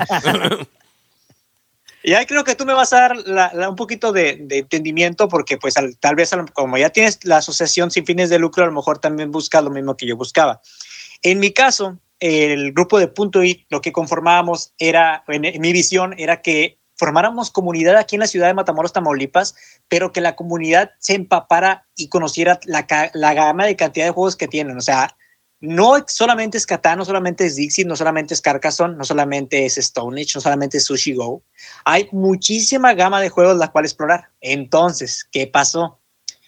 Cuando esta persona empezó a hacer su grupito aparte de pura gente que jugaba Catán, llegaba gente nueva al grupo y lo que hacía era, eh, vente, siéntate, ¿qué juegos conoces? Este, no, pues tal, tal, tal. Ah, ok, este te va a encantar, se llama Catán Tal era el caso de que vamos a jugar. Ah, Catán, Catán, no sé, nos antoja Catán, Catán, Catán, Catán. Tal fue el caso de que le dije a esta persona, ¿sabes qué? Tú y yo no compartimos la misma visión. Creo que tú quieres formar o quieres que en el grupo se juegue solamente Catán. Entonces no creo que sea algo que yo busque en mi grupo, en el, grupo para las personas. Nosotros jugábamos Century, eh, Marco Polo, Takenoko, se jugaba también este, eh, Caminos al Dorado, entre otros juegos. O sea, se buscaba la variedad y, me, le dije, ¿sabes qué? Pues es que no podemos estar, ¿no? Y me dice el, cuate, no, sí, tampoco. Yo nada más conocí a Catán y ya, no me interesó Catán. Catán para mí es el mejor juego del mundo. Eh, le voy a conseguir todas las expansiones y pues ya no me interesan tus juegos. Entonces yo voy a hacer mi propio grupo en mi casa. Pero esta persona también jugaba tus juegos, a los demás, los, que están mencionando también. Cuando él está en el ah, grupo, él, jugaba esos. O sea, los, los podía jugar. Sí, Sí, los podía jugar. Yo, amigo, yo llevaba los juegos y los dejaba en una mesita porque jugábamos en un restaurante, en una mesita de la coca, en una roja. Él los dejaba, una pila de juegos. La persona que quisiera jugar un juego lo tomaba y lo, lo, jugaba. Hey, ¿quién lo sabe jugar? No, tal persona, yo te lo explico y tal. Pero esta persona los jugó, conoció Catán y ya no quiso saber más nada. Y me quedé así como que, bueno, perdí eh, mucha gente lo siguió a él, se fueron a su casa a jugar Catán y él así siguió sin conocer otra gama de juegos y yo me decía, bueno, yo quiero que la comunidad conozca. O sea, si yo tengo la oportunidad de que puedo comprar juegos en, en sin hacer, este, patrocínanos Miniature Market, patrocínanos, este, sin hacer ahí un anuncio. O sea, yo tenía la posibilidad de comprar por Miniature Market, pero este chavo no se va la oportunidad, se llevó a muchos jugadores del grupo a tal grado de que fue casi casi la mitad que se fueron con él a su casa a jugar. No, tampoco somos una ciudad tan grande. ¿Cuántos, ¿cuántos, era en el grupo? ¿Y cuántos se llevó? Nos, juntábamos alrededor de como 30 personas, se llevó 20, amigo. O sea, te dejó, bueno, los dejó con 10 que sí querían jugar lo demás, que 10 es un número muy considerable como quiera, digo, si estamos hablando que de 3 para arriba podemos considerarlo grupo. Ajá, eran como dos mesas de juego para un juego este, sólido de 4. Ok. Yo creo ahí se, les cortó un poquito a, Narciso Rubens. Este, mientras regresa, este, la señal. Yo creo que, digo, está interesante eso, ¿no? Imagínate, se llevó uno como, como tú, eh, fan del Catán, enamorado del Catán, se llevó a, a 20 personas, ¿no? pues es que imagínate, imagínate todo el trabajo que, que, implica armar un grupo, consolidarlo, darle seguimiento, porque es un es trabajo, o sea, el, estar organizando y todo eso y perderlo, la verdad es que sí, sí debe ser muy eh, traumático, creo yo, ¿no? No sé, no sé qué piensas tú. No, sí, cómo no. Este, fíjate que yo he pasado por etapas y, y ahora sí que digo, a veces es cuando dice uno, bueno, ¿a qué tanto nos metemos al hobby, no? He pasado por etapas en las cuales digo a veces, eh, ha habido discusión, vaya, en el grupo que tengo, ¿no? Semanal, de repente. Ha habido discusión de que tenemos diferencias o a mí me llegan a molestar ciertas cosas. Por ejemplo, unas cosas que me molestan a veces de mi grupo y que he llegado hasta decirle a mi esposa, hijo, eso es que hasta esto me molesta, ¿no? Y son cosas a lo mejor tontas porque hay una amistad más allá del, del, el grupo que tengo yo. Pero a veces que, no, sé cómo sientes tú, pero a veces que tú sientes que un juego, por ejemplo, ahorita lo discutíamos y esto es diferente porque estamos en el podcast. Pero no sé, imagínate que a ti te gusta mucho un juego, ¿no? Y que tú lo enseñas y yo te digo, ah, no, no me gustó, no me gustó. Y, oye, ¿qué opinas? No, tú oye, yo, por ejemplo, yo cuando juego con mi, con mi, grupo de juegos, ¿qué opinan? Porque quiero saber, para me ayuda también para el podcast. Y de hecho, uno de ellos, eh, Jonathan, está muy constantemente en el podcast conmigo en inglés, ¿no? Claro, y, Y, yo, y yo pregunto, bueno, ¿y qué opinan, no, de, de, de, de este? Y no, por ejemplo, la otra persona dice, no, este, no, no me gustó. Ah, bueno, no pasa nada. Y otro juego, no, tampoco, no, tampoco. Y luego sigue la otra semana, no, tampoco, no, tampoco, no, tampoco. Pero cuando jugamos en tu casa, todos los juegos que tú sacas, o sea, dices, no, ese es el mejor, ese es el mejor, ese es el mejor. Entonces llega un poquito, llega un momento en, que a mí me ha ocurrido y me pasa, digo, no, hasta ahorita gracias a Dios no hemos, no hemos roto el grupo, ni hemos roto la amistad, pero sí a veces se ha afectado porque digo, oye, bueno, pues de qué se trata esto, no, nada, no nada más tus juegos van a ser los mejores. Y yo sé que son tonterías y pueden estar escuchando a personas de que, bueno, pues son juegos de mesa, no te gusta, ya está. No, pero a veces yo creo por, por como le damos tanta seriedad al hobby, porque es una de nuestras pasiones, yo creo que es inevitable, ¿no? De repente que no, que esas cosas que se hablan que son del hobby, pues no molesten o no calen también en el aspecto personal y de la amistad, ¿no crees? Fíjate que por eso, por eso yo, yo creo que sí deben tener como cierto grado de afinidad en los gustos para, para que funcione bien el grupo. Ahora bien, también estoy de acuerdo en que uno debe tener cierta apertura para poder eh, eh, jugar lo, que los demás quieren, ¿no? No siempre se puede jugar lo que a uno le gusta, ¿no? Sí. Eh, pero sí, definitivamente sí me ha tocado gente que hemos dejado ir y gente que nos ha dejado ir porque simplemente los gustos no se, no se, no se complementan y, creo que es mejor porque así las dos partes buscan, buscan a alguien que sí comparta un poco más, ¿no? Ok. ¿Ahí te, te ha tocado perder un grupo?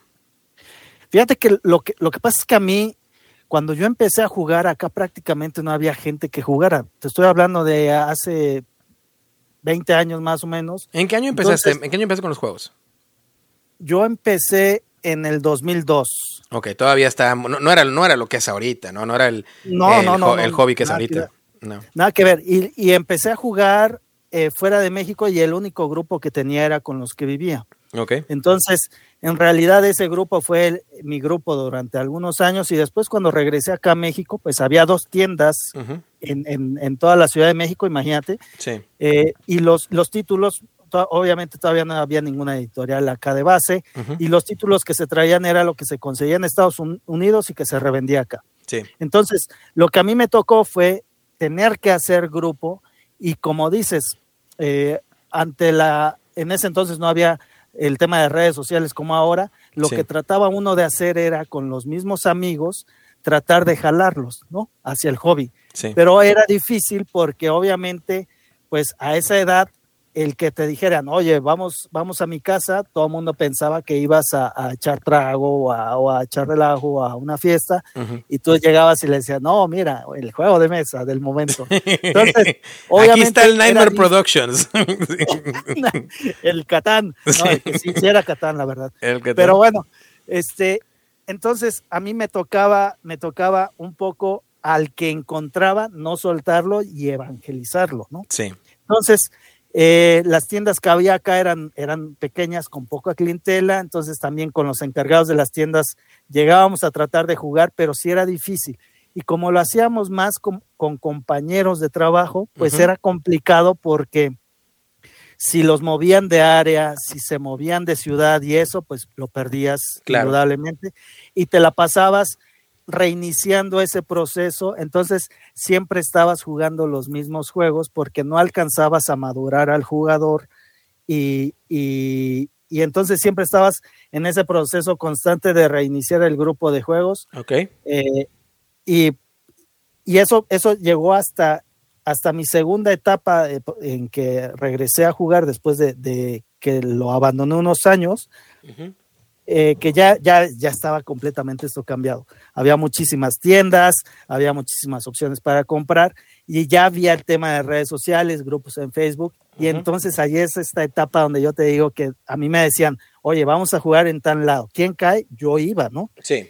Y, y entonces yo vivía relativamente no relativamente lejos de acá, de, la Ciudad de México, pero estaba como en la periferia. Entonces era complicado que ellos fueran porque estaba muy lejos. Así es. yo tenía que estar viniendo constantemente acá a, la ciudad. Y sí, tal cual, me decían, oye, va a haber un evento en tal lugar. Me quedaba lejísimos, pero no me importaba. Yo iba hasta allá porque quería encontrar quién, quién, este, ¿Quién, compartiera conmigo al mismo grado de de daño que, ya tenía yo, ¿no? Entonces, eh, sí me ha tocado perder, pero creo que no siempre es tan malo perder grupos porque a veces nos hacemos de algunos grupos que son bastante tóxicos y que conviene perderlos, ¿no? Fíjate. Entonces, bueno, sí, sí, perdón. Sí. dale, dale, dale, dale. No, no, te quería preguntar algo que va de la mano y apenas me robaste esa idea. Es que a veces yo creo que hasta un grupo de juegos de mesa se puede volver así como lo mencionas tú en una relación tóxica, ¿no? Ahorita que está muy de moda esa palabra, en una relación tóxica. ¿Te ha dolido alguno que has perdido? O sea, que realmente digas tú, me dolió. de los tóxicos me dio gusto porque la verdad es que nos estaba, nos estaba deteniendo, eh, no estaba, no estaba, no estábamos como metidos ya en un, en un proceso así como muy encerrado, sin dejar, este, sin dejar eh, conocer a otras personas, eh, como con un grado se sentía como de, ya solo juego de aquí para arriba y no más. Entonces, eh, es, esa parte, la verdad, te digo una cosa, me dio gusto y creo que es sano de repente cuando ya no te sientes a gusto, decir, ¿sabes qué?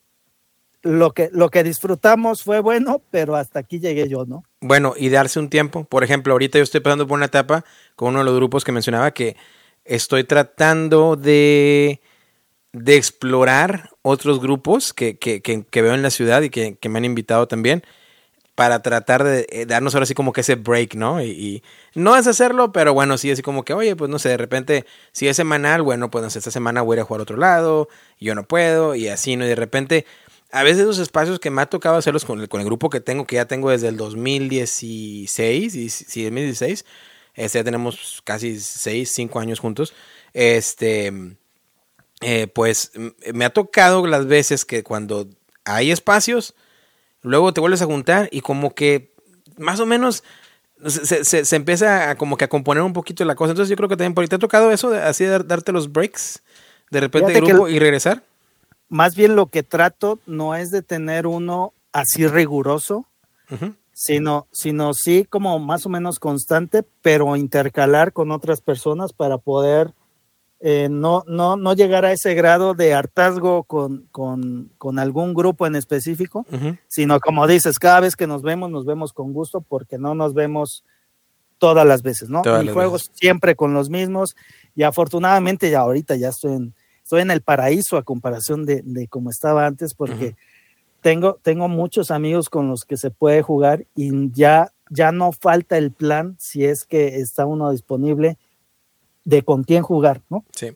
Entonces, dime, dime. Ha sido un cambio, ha sido un cambio eh, para bien y, y, están los mejores que han, que, que con los que me siento eh, más contento y más, más feliz de, compartir el juego, ¿no? Pues ahí están los consejos de Rubén, ¿no? Para si estás en, si estás en un, lugar tóxico, mejor salte y, no, y luego ya búscate el, paraíso, como lo tiene él. de, varios, de, varios juegos. Oye, Narciso, se, se cortaba la, problemas técnicos de tu lado. Eh, luego, bueno, nos contaba así rapidito porque nos vamos acercando a, la, a parte final. Eh, quedaron 10 de tu grupo. ¿Y luego qué, qué ocurrió?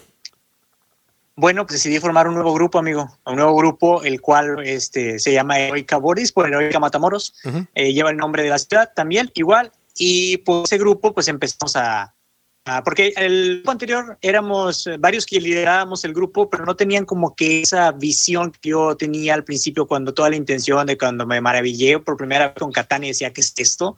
Y pues yo no me estanqué en eso, yo quise aprender a jugar más, empecé a comprar, a tener, a tener, a tener y mostrárselos y, y tal cual, era mi visión de que todo el mundo los conozcan todos, que, que se le despertara o sea, esa semilla de intriga por saber qué más hay se separa el grupo, formamos de nuevo un nuevo grupo que se llama Heroica Borders. Esto fue porque conocí a otro grupo, como Rubén dice, eh, encontré paraíso. Para estas zonas, este, ese fue mi segundo grupo de juegos. Eh, empecé a jugar con ellos, empezamos a juntarnos cada noche, amigo, en la semana. Cada noche, de lunes a viernes, a jugar. No, es mucho. ¿Qué onda? ¿Se va a armar o no? Tal cual, vámonos. ¿Qué tal? ¿Se va a armar o no? Vámonos. ¿Qué vamos a jugar? No, este, una mesa, ¿cuántos vamos a hacer? Al principio éramos cuatro. Sácate de Cthulhu Wars. Oye, amigo, brincar eh, que yo tenía puras cartas, tokens y fichas a juego con miniaturas, para mí con ellos conocí. Con ellos conocí el Dark Souls, por ejemplo, que el, el odiado Dark Souls que no te gusta, con ellos lo conocí. Este, Salte de ese empecé grupo. a conocer más juegos. Ajá. Salte de ese grupo entonces. para allá voy, para allá voy, para allá voy. Con ellos empecé a conocer los juegos y se vino la pandemia. De hecho, vieron mis, mis damos en la boda, mis damos en la boda. Se vino la pandemia y cada uno tenía un gusto diferente. A uno le gustaban juegos LGC, a otro le gustaban juegos este, miniaturas, otro de roles ocultos, otro era más este, juegos euro, otro era más Ameritrash. Todos éramos de diferentes gustos y compaginábamos, todos nos divertíamos, teníamos la disponibilidad de aprender a jugar juegos nuevos. A mí en el rol del grupo, a mí me tocaba aprender y leer los manuales y enseñar los complejos a los demás. Sí. ¿Qué pasa? Se ve la pandemia, ya no nos juntamos, ya no hicimos nada, cada quien en su casa. Yo empecé a jugar mucho con mi esposa, fue cuando en el momento que mi esposa y yo empezamos a, a descubrir juegos a dos y a, meterle cañita, pues aquí en la casa encerrados. Y pasa el tiempo y se desaparece el grupo de juegos. Eh, entró Magic al grupo y dijimos, ¿sabes qué? Yo ya, yo como vengo de Yu-Gi-Oh, dije, yo no quiero volver a invertir o invertirme en un juego de cartas el cual me puede dejar pobre, o tengo el vicio de los juegos de mesa que también no son nada baratos, o me mantengo en el Magic que mm, a mí se me hacía ridículo ya, ahorita se me hace ridículo pagar hasta 600 dólares por un pedazo de cartón. Y dije, pues bueno, lo siento amigos miqueros y todos los que les, les gusta esto, ¿verdad? Pero pues el caso, eh, no le veo el, no voy a competencias, no voy a jugar internacionales, no voy en competitivo, entonces nada más para farolear o para presumir que tengo la carta más cara, pues no. Y ellos empezaron con este trip de armarse de caros y jugar entre ellos y pues, el grupo se fue desvaneciendo, otros ya no pudieron por trabajo, otros tuvieron hijos y empezamos a, a deshacernos un poco. Se viene la tercera oleada, el tercer grupo con el que mantengo ahorita comunicación, eh, otro amigo que yo saqué el grupo de Catán, y me dijo, ¿sabes qué? Estoy harto de jugar Catán, quiero conocer otras cosas, yo veo que tienes euros, tienes cosas que a mí me interesa jugar, quiero jugarlos contigo. se forjó una bonita amistad. Ok. Y pues eh, ahorita lo mantengo ese grupo del ferrocarril y mi familia. Ok. Mi familia, mi cuñada y mi esposa también le encantan juegos de mesa dijeron, venga, también queremos jugar. Y tengo afortunadamente dos grupos. Uno en mi familia, tengo la fortuna de que mi familia vive conmigo, completa familia, y pues el grupo que es del museo. Entonces, pues, uh, la historia, amigo, de que se van deshaciendo y armando los grupos.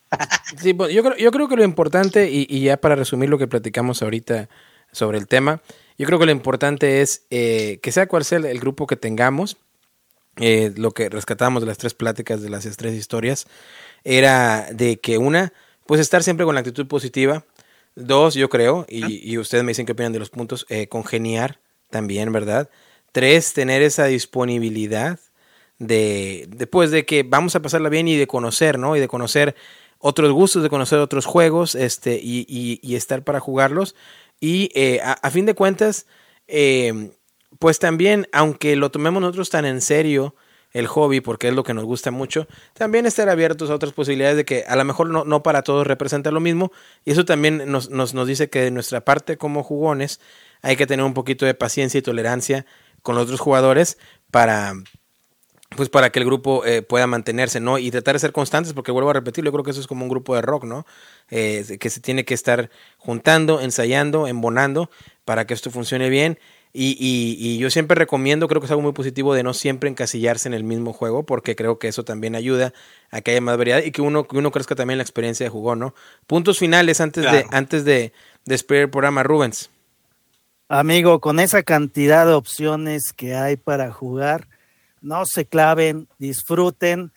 Eh, si no tienes tantos juegos, seguramente va a haber un amigo que tiene muchos más o varios amigos. Entonces, hay una cantidad de opciones para jugar. Este, estate donde, donde te quieran, donde te aprecien. No aceptes, obviamente, por el tema de jugar malos tratos. Y obviamente esto se trata de disfrutar. Si no estás disfrutando, a moverte a otro lado, que afortunadamente ahora hay muchas opciones para poder jugar con, con más gente de lo que teníamos hace algunos años. Así es. Narciso. Pues en, cuanto a los juegos, en cuanto a las personas, a los grupos, la constancia es todo. ten un día fijo. Yo recomiendo eso, ten un día fijo para jugar, ya sea un sábado o el fin de semana, viernes, sábado, domingo o el día que tú puedas, puedas reunirte con, con las personas, eh, busca personas afines, eh, no precisamente tienen que ser tus de toda la vida porque pueden tener gustos diferentes. Con unos cuates te puedes juntar a beber unas cervezas, con otros cuates puedes juntarte a salir este, a ver películas, pero puedes este, tener personas que les guste. Eh, es, es muy importante que, que, también disfruten porque es más, la experiencia es más llevadera y no pasas por esos temas de iniciación que a veces es, es el parteaguas de que te gusten o no esto de los juegos de mesa. Y pues, sí, también, bueno, los gustos también, también hay hay que tener tolerancia, como dijiste anteriormente, a, cada uno tenemos gustos diferentes y estar en la mejor disposición y en la mejor actitud. Venimos a divertirnos, venimos bueno, amigos, queridos amigos, pues tuvimos unos problemitas técnicos por ahí con la señal de eh, mi querido Rubens y Narciso. Pero pues nada, ¿no? Lo que ya escuchaban en resumidas cuentas de eh, los mensajes, ¿no? De estar donde, donde seamos felices, de poder disfrutar los juegos, de tener una, una gran disponibilidad, ¿no? Para jugar. Y pues nada, ya está. Y si no, recuerden que siempre están los juegos en solitario, que yo me la paso increíble cada vez que saco uno de esos. Pero nada, estar felices, a jugar mucho y disfrutar. Nosotros los vamos a escuchar, o ustedes nos van a escuchar y vamos a poder otra vez interactuar con ustedes dentro de un par de semanitas en el próximo episodio. Esperamos que este lo hayan disfrutado bastante y que les haya gustado mucho. Así que sin más, cuídense mucho, sean felices, jueguen mucho, cuídense y nos vemos hasta la próxima. Adiós.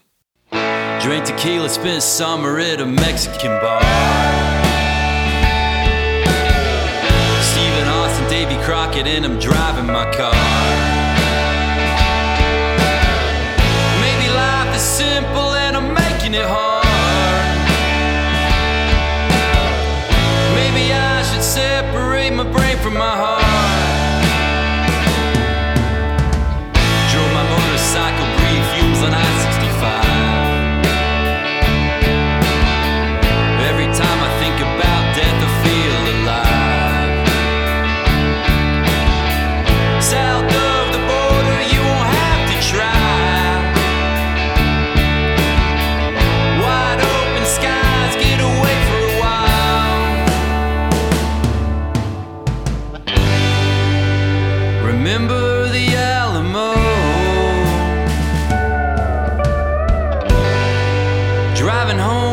Texas roads.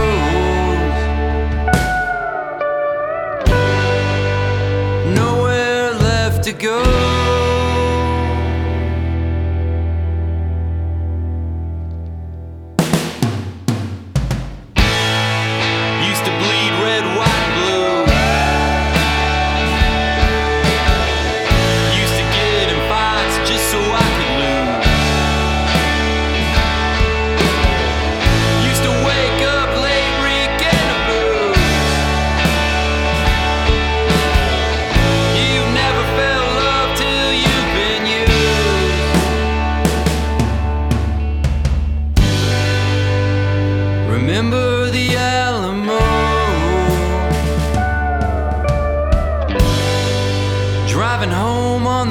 Texas road.